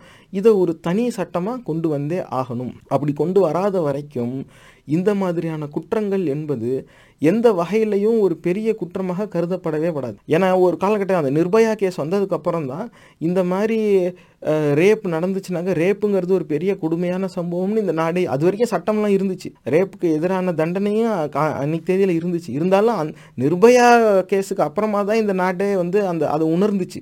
இது இப்படி ஒரு கொடுமையாக இருக்கா? அப்போ தண்டனை இன்னும் வலுபெற வேண்டும் அப்படிங்கிற எண்ணமே வந்துச்சு. அதே எண்ணம் இந்த மாதிரி சிறுபான்மை மதத்தினர் என்ன ஜெய் ஸ்ரீராம் சொல்லலன்னு அடிச்சு கொள்கிறான் மாட்டுக்கறி சாப்பிட்டாங்கிறதுக்காக அடித்து கொள்கிறான் மாடு வாங்கிட்டு போனாங்கிறதுக்காக அடித்து கொள்கிறான் இந்த மாதிரி வந்து அற்ப விஷயத்துக்காக அடித்து கொள்கிறான் ஒரே காரணம் என்னென்னா இவன் சிறுபான்மை மதத்தை சார்ந்தவன் என்பதற்காக. கேட்க அது இல்லைன்னா இவனுக்கு மட்டும் அடித்து கொண்டுட்டு போய்கிட்டே இருக்காங்க. அப்போ அந்த மாதிரியான குற்றங்களுக்கு எதிராக ஒரு தனி சட்டம் இயற்றப்பட்டால்தான் அது சம்பந்தமான நாடு தழுவிய ஒரு சமூக அளவில் ஒரு ம மனமாற்றமும் வர்றதுக்கு காரணமாக இருக்கும். இது ஒன்று அடுத்த வாக்குறுதி என்ன தரணும்னா பட்டியல் சமுதாயங்களின் பாதுகாப்பிற்காக தனி சட்ட திருத்தம் கொண்டு வரப்படும் அப்படின்னு சொல்லணும். ஏன் இதுக்கு வந்து தனி சட்டம் இல்லாமல் சட்ட திருத்தம்னு சொல்லணும்னா ஏற்கனவே இதுக்கான சட்டங்கிறது ஒன்று இருக்குது ஏற்றப்பட்டு இருக்குது அமெண்ட்மெண்ட்டும் அதில் வந்திருக்கு. எயிட்டி நைன் நாங்கள் அப்புறம் டுவெண்ட்டி ஃபிஃப்டின் நாங்கள் இன்றைக்கு தெரியும் சொல்லும்போது அஸ்ஸா அஸ்பர் எயிட்டி நைன்னு சொல்லிடுறாங்க. அஸ்பர் டுவெண்ட்டி ஃபிஃப்டீன் அப்படிங்கிறதையும் அவங்க சொல்லி ஆகணும். அதில் அதில் நிறைய சட்ட சிக்கல் இருக்குதுன்னு வச்சுக்கோங்களேன். அப்போ சட்டம் இருக்குது ஆனால் அந்த சட்டம் வந்து நூறு சதவீதம் அமல்படுத்தப்படுறதில்ல. அதை அமல்படுத்துறதுல ஒரு சட்ட சிக்கல் இருக்குது. அதை சரியாக அணுகி ஆராய்ஞ்சு அதுக்கு ஏத்தாப்புல அந்த இருக்கிற சட்டத்தில் திருத்தம் கொண்டு வரணும். காரணம் என்னென்னா இந்த மாதிரி சிறுபான்மை மதம் சிறுபான்மை ஜாதியினர் இனருக்கு எதிரான வன்முறைங்கிறது வந்து மதவெறி கூட்டம் ஆட்சிக்கு வந்ததுக்கு அப்புறமா பல மடங்கு அதிகமாயிருக்கு. அப்போ சட்டம் இருந்தும் அவங்களுக்கு அந்த பாதுகாப்பு கொடுக்கப்படலைன்னாக்க எந்த காரணத்தினால் அந்த சட்டத்தின் பிரிவில் அந்த பிரிவில் போடப்படுற வழக்குகள் வீழ்த்தப்படுதுங்கிறத பார்த்து அதுக்கேத்தாப்புல சட்டத்தில் திருத்தம் கொண்டு வரணும். அப்போ தான் வந்து அந்த பாதுகாப்பு உறுதி செய்யப்படும். அந்த சட்டத்தை வந்து அமல்படுத்துறதுக்கான முனைப்பும் அதிகார வர்க்கம் காட்டும். ஆனால் அந்த சட்டத்தில் வந்து சுலபமாக தப்பிச்சு போ போகிறதுக்கான வாய்ப்பு வந்து இருக்கிறதுனாலே அந்த லூப் ஹோலில் பயன்படுத்தியே அது நீர்த்து போகும்படியே அந்த வழக்குகள் எல்லாமே வந்து நடத்தப்படுது. அப்போ பட்டியல் சமுதாயங்களின் பாதுகாப்பிற்காக தனி சட்ட திருத்தம் கொண்டு வரப்படும் அப்படின்னு சொல்லணும். என்ன எத்தனைங்கிறது அதுக்கப்புறம் ஆட்சி வந்ததுக்கப்புறம் சொல்லிக்கலாம். ஆனால் சட்ட திருத்தம் கொண்டு வரப்படும் அப்படின்னு உறுதி கொடுக்கணும். அடுத்த வாக்குறுதி என்னன்னா இதர பிற்படுத்தப்பட்டவருக்கான இடஒதுக்கீட்டை உறுதி செய்து சட்டம் இயற்றப்படும் அப்படின்னு இருக்கணும். ஏன்னா இந்த ஓபிசி கேட்டகரிக்கான ரிசர்வேஷனில் தான் பிஜேபி பெரிய அளவுக்கு குத்துப்பரோட்டா போட்டுக்கிட்டு இருக்கு. காரணம் என்னன்னா இந்த ஓபிசி அப்படிங்கிற கேட்டகரியில் எழுபது சதவீதத்துக்கு மேலே ஜனத்தொகை இதில் வந்துடுவாங்க சுலபமாக குறைஞ்சது ஐம்பது சதவீதம் வந்துடுவாங்க ஏன்னா எஸ் ஓபிசி எஸ்சி எஸ்டி எல்லாம் சேர்த்தா எழுபது டு எண்பது சதவீதம் வந்துருவாங்க. அந்த அளவுக்கு இருக்குது அப்போ அதில் வந்து அந்த எண்பது சதவீதத்தில் ஒரு எழுபது சதவீதம்ங்கிறது வந்து இந்த ஓபிசி பிரிவினராக தான் இருப்பாங்க. அப்படி அவ்வளோ பெரிய ஜனத்தொகை கொண்ட அந்த பிரிவினருக்கான இடஒதுக்கீட்டில் கை வைக்கிறதே காரணம் என்னன்னா இந்த தனக்கு இடஒதுக்கீடு கிடைக்க கிடைக்காம அந்த கசந்து போன அந்த சிந்தனை இருக்கு பாருங்க. அதுவே அவங்க அத்தனை பேரையும் இடஒதுக்கீடே வேண்டாங்க ஒரு எண்ணத்துக்கு தள்ளிடும். ஏற்கனவே பாதி பேர் தள்ளிடுச்சு. எனக்கு கிடைக்கலாம் எவனும் கிடைக்கக்கூடாது. அப்படிங்கிற ஒரு எண்ணத்துக்கு போயிட்டாங்க. அதனால பெரும்பாலும் இடஒதுக்கீட்டுக்கு எதிரான பிரச்சாரம் யார் செய்கிறாங்கன்னு பார்த்தா தலைமையாக உள்ளுக்குள்ளேருந்து கொளுத்தி போட்டது வேணா பார்ப்பனராக இருப்பானே தவிர முன்னணி செய்கிறவன் பூரா ஓபிசியாக இருப்பான். ஏன்டானா என்ன எனக்கு மட்டும் கிருமியில் இறங்குறான் அதுங்கிறான் அவன் மட்டும் இல்லையா? அவனுக்கு மட்டும் கிடையாதா? அப்படிமா இந்த பக்கம் பார்ப்பனரை கேட்டால் எல்லாத்துலேயுமே கிரிமி லேயர் இருக்காம்பா ஐயோ அவன் இடத்துக்கு ஏற்றாப்புல அவங்க அவங்களோட கருத்தை வந்து அவங்க மாற்றிக்கிட்டு போய்கிட்டே இருப்பாங்க. ஆனால் நோக்கத்தில் வந்து அவங்க ரொம்ப தெளிவாக இருப்பாங்க. இடஒதுக்கீட்டால் யார் பயன்பெறுறாங்களோ யாருக்கு மறுக்கப்பட்ட உரிமை இடஒதுக்கீட்டால் கிடைக்குதோ அவன் வாயாலே இடஒதுக்கீடு வேண்டான்னு சொல்ல வைக்கணுங்கிறது தான் அவங்களோட நோக்கம். அதை சொல்ல வச்சுட்டாங்க. அதுக்கு பெரிய டூல் எதை அவங்க பயன்படுத்தினாங்கன்னா ஓபிசி பிரிவினருக்கான இடஒதுக்கீடை சிதைக்கிறது. கிரிமி லேயருமா அதுவுமா அது பார்க்க அதை அதை வச வாசிச்சாலே நம்ம கோவம் வரும். ஏண்டா இப்படிலாம் இருந்துச்சுனாக்கா இப்போ ஒருத்தர் வந்து ஒரு மூணு தலைமுறைக்கு முன்னாடி சொத்து வச்சுருப்பாங்க. அப்போ அத்தனை ஏக்கர் நிலம் வந்துடும் அது வந்து இன்னைக்கு தேதியிலையும் அரசாங்க பட்டியலில் வந்து அது அக்ரிகல்ச்சர் லேண்டில் கிளாஸ் விவசாய நிலமாக அது பட்டியலிடப்பட்டிருக்கும். ஆனால் அந்த இடத்துல நீர் நீர்நிலை மொத்தமாக வற்றி போய் பல ஆண்டுகளாக இருக்கும். அது பூரா இப்போ ரியல் எஸ்டேட்டுக்கு தான் பார்த்துக்கிட்டு இருப்பாங்க. விவசாயம் பண்ணி ரெண்டு தலைமுறையாக இருக்கும். அது காஞ்ச பொட்டல் காடாக இருக்கும். ஆனால் இன்னும் அரசு பட்டியலில் அது விவசாய நிலமாக அது வந்து கிளாசிஃபை ஆகிருக்கும் அப்போ இத்தனை ஏக்கர் விவசாய நிலம் வச்சுருந்தாவே உனக்கு அக்ரி இன்கம்னு ஒன்று இருக்குது. வே அப்போ இதை வச்சு இது இதனால் நிலம் இருக்குதுங்கிறதுனாலேயே இடஒதுக்கீடை வந்து இழக்கிற நிலை சிலருக்கு அமையுது. அப்போ என்ன ஆகுதுனாக்கா நிஜமாவே அந்த அவங்களுக்கு வந்து அந்த இடஒதுக்கீட்டுனால அந்த உரிமை அவங்களுக்கு கிடைக்கணும். ஆனால் அவங்க குடும்பத்துக்கிட்ட அந்த அக்ரிகல்ச்சரல் லேண்டுன்னு இருக்கிறதுனாலே அந்த கிரீமி லேயருக்குள்ளே அவங்க விழுந்துடுறாங்க. ஏன்னா மொத்த குடும்பமும் அந்த விவசாயத்தை நம்பி கிடையாது. அங்கே விவசாயமும் நடக்காமல் தான் இருக்கும். அவங்க படிச்சிருப்பாங்க அவங்க வேறு வேலைக்கு போயிருப்பாங்க அவங்க வேறு வியாபாரம் பண்ணுவாங்க. அப்போ க இத்தனை லட்ச ரூபா ஃபேமிலி இன்கம் இருக்குது. இவ்வளோ லேண்ட் வச்சுருக்காங்கன்னாவே இவங்க இதுக்கு கிரீமி லேயர்னு ஒன்று சொல்லிடுறான். அந்த பணம் அவங்களுக்கு வேறு தொழிலிருந்து வந்திருக்கும். அந்த தொழிலுக்கே அவ்வளோ பணம் தேவைப்படும். அதனால் எவ்வளோ மதிப்பு மொத்த நெட் அசெட் இருக்கோ அது தொழிலுக்கு உள்ளே தான் இருக்குமே தவிர உங்கள் கையில் கேஷாக இருக்காது. அவங்களும் எஜுகேஷன் லோனை நம்பி தான் படிப்பாங்க. ஆனால் இந்த மாதிரி கிரீமி லேயர் டெஃபினிஷன் அவங்கள இடஒதுக்கீட்டிலேருந்து வெளியே வைக்கும்போது எனக்கும் அந்த கஷ்டம் இருக்கே. நான் ஏன் எனக்கு ஏன் இந்த கல்வி கிடைக்காது? அப்போ கிடைச்சா எஸ்சி எஸ்டிக்கு மட்டும்தான் கிடைக்கணுமா? அப்படிங்கிற எண்ணம் தான் அவங்களுக்கு வரும். அதுக்கு மேலே அவங்க சிந்திக்க மறுக்கிறாங்க. அது அவங்களுடைய அறியாமை இயலாமை. அது நான் அதுக்கு மேலே அவங்கள குறை சொல்ல விரும்பலை. இடஒதுக்கீட்டுக்கு ஆதரவான ஒரு பரப்புரை. அதுக்கு அவசியம். ரிசர்வேஷன் சிஸ்டம் இன் தமிழ்னு இதே நிகழ்ச்சியில் ஒரு பதிவு போட்டிருக்கேன். நீங்கள் அதில் போய் கேட்டுக்கோங்க. அதில் ஆதாரத்தை வாசிச்சிருக்கேன். ஆனால் இப்படி தான் கிரீமியல் லேயர்னு சொல்லி ஓபிசி பிரிவினருக்கான இடஒதுக்கீடு பெரிய அளவில் சிதைச்சிருக்கு. அப்போ அது மூலமாக தான் இடஒதுக்கீட்டுக்கு எதிரான பிரச்சாரத்தை சூடு பிடிக்க வச்சிருக்கு மதவெறி கூட்டம். ஆகையாலே காங்கிரஸ் தலைமையிலான கூட்டணி இதர பிற்படுத்தப்பட்டவருக்கான இடஒதுக்கீட்டை உறுதி செய்து சட்டம் இயற்றப்படும் ஓபிசி ரிசர்வேஷனுக்குன்னு தனி சட்டமே கொண்டு வரணும். ரிசர்வேஷனுக்கு ஏற்கனவே சட்டம் இருக்குது. ஆனால் ஓபிசி ரிசர்வேஷனுக்கு தனியாக கொண்டு வரணும். இதில் வந்து இந்த மண்டல் கமிஷனால் வந்தது கூட இன்னும் நூறு சதவீதம் அமல்படுத்தப்படலைன்னு பாராளுமன்ற உறுப்பினர்களே பேசுனதுங்கிறது உண்டு. ஆனால் மண்டல் கமிஷனில் என்னெல்லாம் பரிந்துரை இருக்குது அதில் எந்த பரிந்துரையெல்லாம் நூறு சதவீதம் அமலுக்கு வரலை அப்படிங்கிறத பார்த்தும் அமல்படுத்தணும். அதையும் இந்த சட்டத்தில் உள்ளடக்கமாக கொண்டு வந்துடலாம் இப்போ மண்டல் கமிஷனுடைய எல்லா பரி பரிந்துரையும் நூறு சதவீதம் அமல்படுத்தப்படும். இந்த ஓபிசியினருக்கான இடஒதுக்கீடு என்பது உறுதி செய்யப்படும். எத்தனை சதவீதங்கிறது அப்புறம் பார்ப்போம். அது தனி வழக்கு. முதல்ல ஓபிசி ரிசர்வேஷனை கன்ஃபார்ம் பண்ணணும். டுவெண்ட்டி பர்சன்ட்டோ டுவெண்ட்டி செவன் பர்சன்ட்டோ தேர்ட்டி டூ பர்சன்ட்டோ ஏதோ ஒன்று வரட்டும். அதுக்கு அப்புறமா வகுப்பு வாரி பிரதிநிதித்துவம்னு வரணும். அதுக்கு தனியாக நம்ம வழக்கு தொடுத்து அதுக்கு சட்ட ரீதியான அது ஒரு போராட்டம். அது மெல்ல மெல்ல படி பல படிநிலைகளை தாண்டி போகணும். ஆனால் முதல் படிநிலை இதர பிற்படுத்தப்பட்டவருக்கான இடஒதுக்கீடு என்பது நிச்சயமாக இருக்கும் என்று உறுதி செய்கிற ஒரு தனி சட்டம் இயற்றப்பட வேண்டும். இது ஒரு வாக்குறுதி. அடுத்து அஞ்சாவது வாக்குறுதி காங்கிரஸ் கூட்டணி என்ன வைக்கணும்னா தனியார் மயமாக்கப்பட்ட துறைகளிலும் இடஒதுக்கீட்டை செல்லும்படி தனி சட்டம் இயற்றப்படும். ஏன்னா இவங்க ஃபுல்லாக ப்ரைவேட்டைஸ் பண்ணிக்கிட்டே போகிறான் இதில் வந்து அவங்களோட பரப்புரையில் இதை பற்றி பேசுகிறதே கிடையாது. எப்படி பேசுகிறாங்கன்னா இவங்க வந்து கஜானாவை பூரா காலி பண்ணிட்டாங்க. இது ஊழல் ஆட்சி. பாஜக வந்து காசு பூரா தின்றுச்சு. காசு இல்லாததுனால இவங்க எல்லாத்தையும் வித்துக்கிட்டு இருக்காங்க. பிளேனை வித்துட்டான் ட்ரெயினை வித்துட்டான் இதை வித்துட்டான். டைவெஸ்டிங்னா அது ஒரு விற்கிறது தான் அதில் மாறுபட்ட கருத்து ஒன்றும் இல்லை. ஆனால் இவன் வந்து டைவெஸ்டிங் பணம் தான் இப்போ பிரச்சனைனாக்க ஏன் பாதியாக விற்கணும் ஏன் நாற்பத்தேழு சதவீதம் நாற்பத்தெட்டு சதவீதம் அப்படி விற்க வேண்டிய அவசியம் என்ன?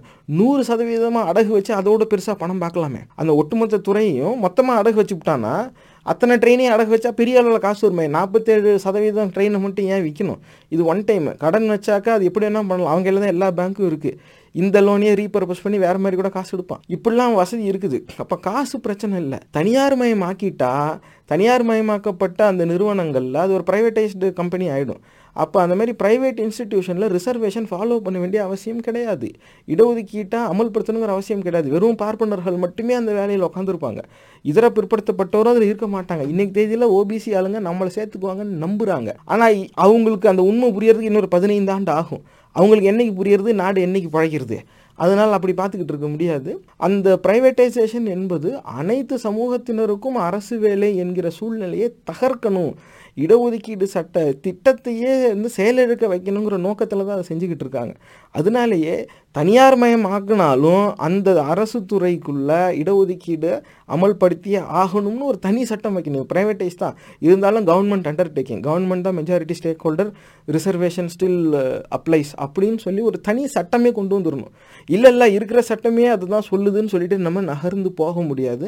ஏன்னா சட்டம் என்பது ஒன்று அந்த சட்டத்தை இன்டர்பிரேட் பண்ணுறதுங்க ஒன்று இவனுங்க வேணும்னே சுப்ரீம் கோர்ட்டில் இவங்க ஆள் வச்சே கும்மி அடிச்சுக்கிட்டு இருப்பாங்க. நாங்கள் சொல்லல சுப்ரீம் கோர்ட் சொல்லுச்சு. நீ இன்ஸ்டியூஷனுக்கு எதிராக பேசுகிறான்னு புருவத்தை தூக்கிடுவாங்க. இப்படியே தான் வந்து ஏமாற்றிக்கிட்டு இருக்காங்க. அதனால் தனி சட்டம் வேணும். எதுக்கு? தனியார் மயமாக்கப்பட்ட அரசு துறைகளிலும் இடஒதுக்கீடு செல்லும் அப்படிங்கிறதுக்கான ஒரு தனி சட்டம். இது ஒரு வாக்குறுதி வைக்கணும். ஆறாவதா இந்தியாவில் இருக்கும் அகதிகளுக்கு குடியுரிமை கொடுக்க சட்ட திருத்தம் கொண்டு வரப்படும் சொல்லணும். இது எதுக்கு அப்படின்னாக்க இவன் சிஏஏ என்சிஆர் என்சிபி இப்படி இந்த மூன்று தாக்கரணிமில் ஒரு அஞ்சாறு போட்டு விட்டான். யார் இந்த நாட்டு குடிமக்கள்? யாரெல்லாம் இந்த நாட்டு குடிமக்கள் ஆகலாம் யாரெல்லாம் இந்த நாட்டு குடிமக்கள் ஆவதற்கு தகுதியற்றவர்கள் இந்த பார்வையில் இவன் வந்து பெருசாக வரையறை போடுறேங்கிற பேரில் இஸ்லாமியர்களை குறிப்பாக இஸ்லாமியர்கள் கிறிஸ்தவர்களை வந்து ஒதுக்கி வைக்கிறதுல பெரிய அளவில் இவன் சட்டங்களை அமலுக்கு கொண்டு வந்திருக்கான். இது யார் மேலே வேணால் எப்படி வேணாலும் பாயலாம்.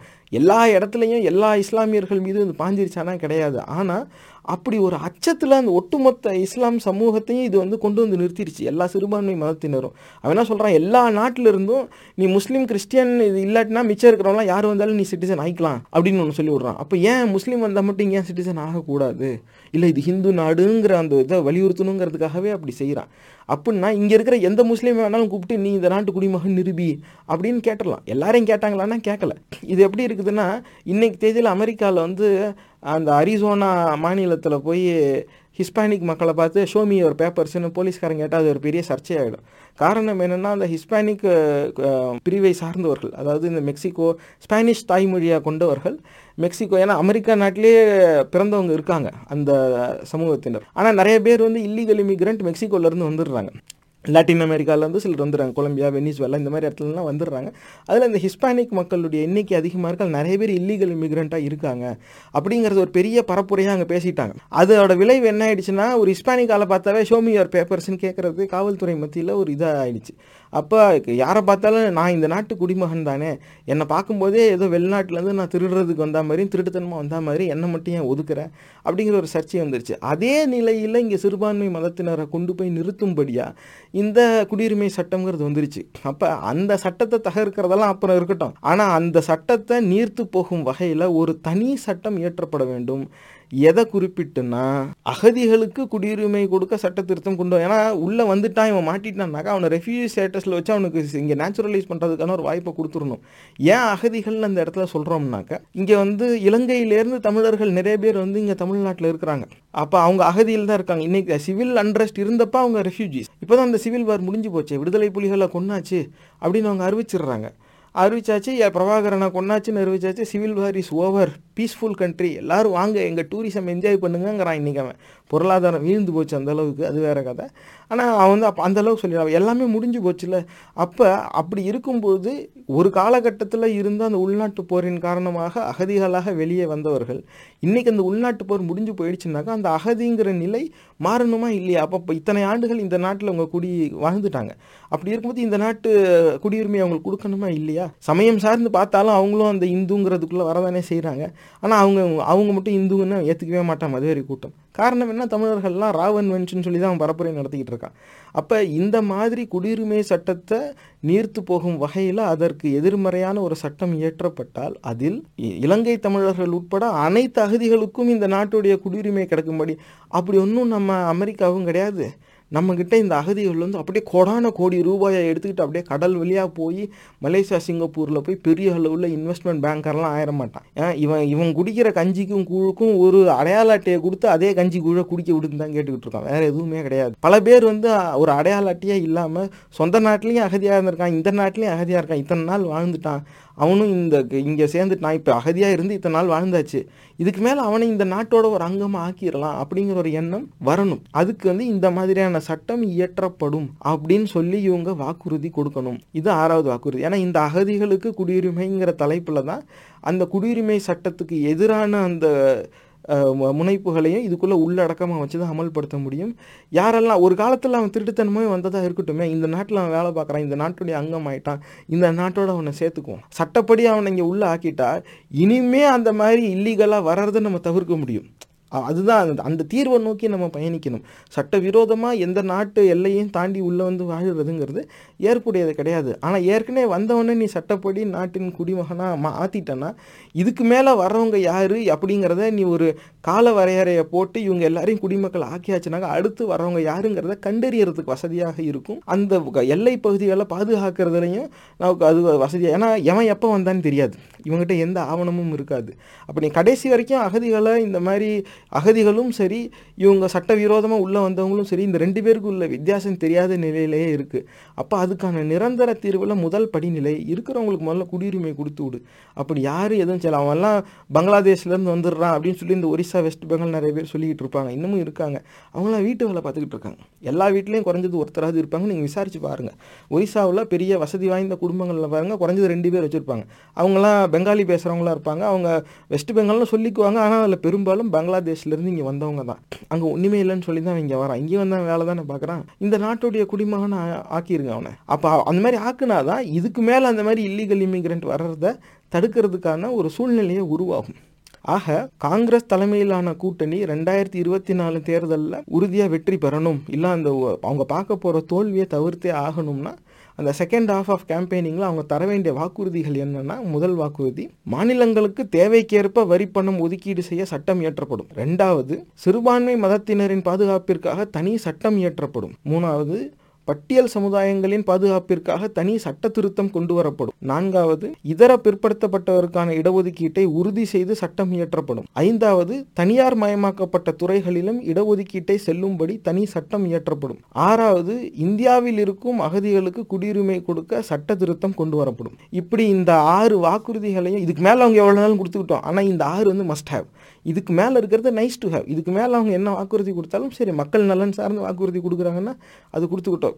அது வந்து வரவேற்கத்தக்கது தான் ஆனால் இதில் ஏதாவது ஒன்று விட்டாலோ முடிஞ்சு போச்சு. வரப்போகிற தேர்தலில் காங்கிரஸ் கட்சியின் தலைமையில் இருக்கிற நாடு தழுவிய எதிர்க்கட்சியின் கூட்டணி மாபெரும் தோல்வியை சந்திக்கும். அப்போ இது இது இதை பற்றி வந்து அந்த க கண்ண கலந்துரையாடல்களில் பெருசாக அவங்க அவங்களும் பேசலை. பேசுறதுக்கான முயற்சி எடுத்த அதுக்கான வாய்ப்பும் அவங்க தரலை. இடைமறிச்சு இடைமறிச்சு போகிறாங்க அப்போ ஒரு குறிப்பிட்ட அஜெண்டாவில் அவங்க உறுதியாக இருக்கிறாங்க. ஆக எந்த நோக்கு நிலையில் நம்ம பரப்புரை செய்யணுங்கிறது அவங்க தெளிவாக இருக்காங்க. ஆனால் அவங்க எதில் தெளிவாக இருக்காங்களோ அதில் மக்கள் பிரச்சனைக்கான அங்கீகாரமே இல்லை. அவங்க கடைசி வரைக்கும் அவங்களுடைய நிலைப்பாடு எப்படி இருக்குன்னா பாஜக எதிரி பாஜகவை தோக்கடிக்கணும் பாஜக வந்துட்டால் நாடே அழிஞ்சிரும். இதில் அந்த கூட ஒத்து உதுறவங்களாம் வந்து பாஜக ஆட்சி செய்தால் சிறுபான்மை மக்களுக்கு பாதுகாப்பு இருக்காது. இப்போ இது என்ன இப்போ இப்போ தான் இப்போ தான் இதுக்கே நீ வரையா? ஒம்பது வருஷம் ஆட்சிக்கு அப்புறமா இப்போ தான் நீ இதையே நீ சொல்ல ஆரம்பிச்சிருக்கியாங்கிற மாதிரி இருக்குது நியாயப்படி இவங்க என்ன பேசணும்? நாங்கள் எல்லாரும் சேர்ந்து எல்லா மாநிலத்திலையும் பாஜகனால வந்த பிரச்சனைகளை நாங்கள் பட்டியலிட்டிருக்கோம். அதை ஃபுல்லாக நாங்கள் தொகுத்து இதை நாங்கள் ஒரு நூலாக வெளியிடுவோம். பாருங்கள் அப்போ இவங்களால் நாடு முழுக்க என்ன ஆயிருக்குன்னு. அப்போ அதுதானே அந்த கூ நாடு தழுவிய கூட்டணியோட அடிப்படை நோக்கமாக இருக்கணும். நம்ம எல்லாரும் ஒன்று சேருவோம். பாஜகனால உன் ஸ்டேட்டில் ஒரு பிரச்சனையாக இருக்கும். இன்னொரு ஸ்டேட்டில் வேறு பிரச்சனையாக இருக்கும். உன் பிரச்சனை என்ன நீ சொல்லு. என் பிரச்சனை என்ன நான் சொல்கிறேன் நம்ம எல்லாரும் பிரச்சனையும் ஒன்று சேர்த்து போடுவோம். அப்போ உன் பிரச்சனையை தீர்க்கிறதுக்கு நான் என்ன உதவி செய்யணும்? அப்படின்னு சொல்லி நான் அதை சொல்கிறேன் அதுக்கப்புறமா என் பிரச்சனையை தீர்க்கிறதுக்கு நீ என்ன செய்வேன்னு சொல்லு நானும் அதை எடுத்துக்கிறேன். இதன் அடிப்படையில் நம்ம ஒரு காமன் மினிமம் ப்ரோக்ராமை போடுவோம்னு சொன்னால் மக்களுக்கு ஏதோ எப்பா ஏதோ ஒரு தூரத்தில் ஒரு ஒளி தெரியுதப்பா அப்படிங்கிற ஒரு சிந்தனையாவது வரும். ஆனால் கடைசி வரைக்கும் காமன் மினிமம் ப்ரோக்ராம் இவங்களுக்குள்ளே இருக்கிற பிஸ்னஸ் டீலிங்கை தான் போட்டுக்கிட்டு இருக்காங்களே தவிர பாஜக எதிரி பாஜகவை வீழ்த்திட வேண்டும் நாம் எல்லாம் ஒன்று கூற வேண்டும் நமது ஒற்றை எதிரி பாஜக அப்படின்னு சொல்கிறது அதை விட்டால் மோடியை வந்து தோல் உரித்து விட்டார்கள். அவர் இங்கே போனார் அங்கே சென்றால் சிரிக்கிறது நாடு அப்படிலாம் சொல்லிக்கிட்டு இருக்காங்க. மணிப்பூர் கலவரத்தை பற்றி பேசும்போது கூட அதை சரியாக சொல்ல மாட்டேங்கிறாங்க. மற்ற எல்லா இடத்துலையும் பாஜகவுடைய சூழ்ச்சி எப்படி வருதுன்னா பெரும்பான்மை சமூகம் சிறுபான்மை சமூகத்தை வஞ்சிக்கும். சிறுபான்மை சமூகம் கூனி குறுகி போய் கதறும். அப்போ கிட்ட போய் மெதுவாக சிறுபான்மை சமூகத்துக்கிட்ட ஊரோட ஒத்து வாழ்ந்தால் நீயும் வாழலாம். புரியுதா? அப்படின்னு சொல்லி அவனை ஜென்டிலாக மிரட்டிவிட்டு வருவாங்க. அதைத்தான் மணிப்பூரில் எதிர்பார்த்தாங்க. ஆனால் அங்கே சிறுபான்மையால் நீ வந்து என் தெருவை கொளுத்தோன்னா நான் உன் தெருவை கொளுத்தாமல் இருப்பியான்னு இறங்கி வந்து அவன் எத்தனை பேர் செத்தானோ அதோட பல மடங்கு வேற கொண்டுட்டான் எண்ணிக்கையில் கம்மியாக இருக்கிறவனோட எண்ணிக்கையில் அதிகமாக இருக்கிறவன் அதிகமாக செத்துருக்கான். சிட்டிங் யூனியன் மினிஸ்டர் வீட்டை கொளுத்தி விட்டாங்க. இப்போ வந்து இப்போ கடைசி அந்த ஏன்னா இவன் ஒரே எண்டு கேமை பிளான் பண்ணி தான் பாஜக ஆர்எஸ்எஸ் அந்த பரப்புரையே இருக்கும். அவனோட எண்டு கேம்க்கே இடம் இல்லாமல் போச்சு. இந்த மாதிரி சூழ்நிலை வந்தால் எண்டு கேம் என்னவா இருக்கும்னு அவன் திட்டம் போட்டு வச்சிருக்கணும். அவன்கிட்ட இல்லை. அதனால பெபேன் முடிச்சுக்கிட்டு இருக்கான். வெளியில் போய் வேற என்ன பண்ண முடியும்? அமைதி பூங்காவாக இருக்குதுன்னு தான் உருட்ட முடியும். கடைசியில் இந்த ஒரு ஆளை விமர்சிக்கிறதுனால உனக்கு வாக்கு வங்கி வந்துடும் நம்புறியே? இப்படிப்பட்ட முண்டங்களை நம்பி இந்த நாட்டில் இருக்கிற மக்கள் எப்படி வாக்களிப்பாங்க? இது வந்து வருங்கால தலைவர்கள் நீங்கள் சிந்திக்கணும். இப்போ வந்து எனக்கு இந்த அளவுக்கு புரிதல் இருக்குன்னா என்னோட அதிகமான புரிதல் உள்ளவங்க எத்தனையோ பேர் இருப்பாங்க. எனக்கு அப்புறமா செய்தி கேட்க ஆரம்பிச்சவங்களுக்கு என்னோட அதிகமாக புரிஞ்சுக்கிறதுக்கான வாய்ப்பும் இருக்குது அவங்களும் இந்த நாட்டு வாக்காளர்கள் தான். இன்னைக்கு தேதியில் அவங்களுக்கு வாக்குரிமை இல்லாட்டினாலும் நாளைக்கு அவங்களுக்கும் வாக்குரிமை வரும். அப்போ இந்த மாதிரி சிந்தனை உடையவர்களுடைய எண்ணிக்கை போக போக அதிகரிச்சுக்கிட்டு வரும். புரியுதா? அந்த காலத்து எங்கள் தலைவர் ராஜீவ் காந்தி அப்படின்னு சொன்னவங்கெல்லாம் பாதி பேர் இப்போ உயிரோடு இல்லை. மிச்சவங்கெல்லாம் பேர பிள்ளைங்களாம் படிக்க வச்சுக்கிட்டு இருக்காங்க. இன்றைக்கி தேதியில் இருக்கிற இளம் வாக்காளர்களுடைய மனநிலை என்னங்கிறத பார்க்கணும். இன்ஸ்டாகிராமில் அப்பீஸ் பண்ணிட்டா பத்தாது. லவ் பீஸ் ஹார்மனி அப்படின்னு சொல்லி எல்லாரோட சேர்ந்து செல்ஃபி எடுத்துக்கிட்டா வாக்கு வங்கி வளர்ந்துடாது இதை அவங்க தெரிஞ்சுக்கணும். அது அதனாலேயே அடிப்படையில் பரப்புரையில் என்ன சொல்லணும்? அடிப்படையில் அந்த பரப்புரையோட ரெண்டாவது பகுதியில் என்ன மாதிரியான வாக்குறுதிகள் கண்டிப்பாக சொல்லி ஆகணும் அப்படிங்கிறத நம்ம முன் வச்சுருக்கோம். இதை பற்றி நீங்கள் என்ன நினைக்கிறீங்க? நான் வந்து வருங்கால தலைவர்கள் இந்த நிகழ்ச்சியை பார்த்துட்டு இருக்கீங்க. உங்கள் கருத்து என்னன்னு தெரிஞ்சுக்கவும் நான் விரும்புகிறேன் நீங்கள் வந்து கமெண்ட்டில் போடலாம். எனக்கு தனியாக இமெயிலில் கூட நீங்கள் செய்தி அனுப்பலாம். நீங்கள் செ அதை அனுப்புங்க. எதுவுமே செய்யலை. நீங்கள் இமெயிலும் அனுப்பலை கமெண்ட்லேயும் போடலைனாலும் இந்த ட்விட்டர் மாதிரி தளங்களில் வந்து நிறைய ஸ்பேசஸ் போட்டுறாங்க. அதில் எல்லா கட்சியை சார்ந்தும் தேசிய கட்சி சார்ந்து இங்கே மாநில கட்சி சார்ந்து பல க கலந்துரையாடல்கள் நடக்குது. அதில் கலந்துக்கோங்க. அதில் கலந்துக்கிட்டு நீங்களும் அவங்க பேசுகிறத கேளுங்க. உங்களுக்கு ஏதாவது தோணுச்சுன்னா நீங்களும் பேசுங்க. ஏன்னா உங்ககிட்டேருந்து ஒரு நல்ல ஐடியா வரலாம். ஏன்னா அதிகாரத்தில் இருக்கிறவன் பெருசாக பாதுகாக்கிற ஐடியாவை பேசுகிற மாதிரியும் தெரியல. அதை உருவாக்குற மாதிரியும் தெரியல. எதுவுமே இல்லாத போது இப்போ மட்டும் என்ன வருது? உங்கள் ஐடியாவை தான் சொல்லி பாருங்களேன். யாருக்கு தெரியும்? நீங்கள் சொல்கிற ஐடியா நாடு தழுவிய ஒரு பாதுகாப்பை உருவாக்குறதுக்கு காரணமாக இருந்துச்சுன்னா நம்ம அதை வந்து சிறுமைப்படுத்தவே முடியாது. ஆகையால் இப்போ இந்த பதிவில் நம்ம பேசின அந்த பரப்புரைக்கான அடிப்படை அம்சங்களும் என்ன மாதிரியான வாக்குறுதிகளையும் காங்கிரஸ் தலைமையிலான கூட்டணி முன்வைத்தால் ரெண்டாயிரத்தி இருபத்தி நாலு தேர்தலின் தோல்வியை தவிர்க்கலாம் அப்படிங்கிறத நான் முன் வச்சுருக்கேன். இது என்னுடைய பார்வை. நீங்கள் என்ன நினைக்கிறீங்கன்னு சொல்லுங்கள் ஆனால் இந்த மாதிரி பரப்புரை வந்து காங்கிரஸ் இப்போ செய்கிற மாதிரி தெரியலை. இது இந்த திசையில் கூட அவங்க பேசலை. அவங்களுக்கு ஆதரவு தெரிவிக்கிறேன்னு சொல்கிற மாநில கட்சிகளும் இந்த திசையில் பேசவே இல்லை. இப்படி மக்கள் பிரச்சனையை வந்து அங்கீகரிக்கவே தெரிஞ்சே தவிர்க்கிற நிலையில் மாநில தேசிய கட்சிகள் இருக்குது. இவங்களோட கூட்டணி தான் மதவெறி கூட்டத்தை தோக்கடிக்க போதா? சிந்திச்சு பாருங்கள்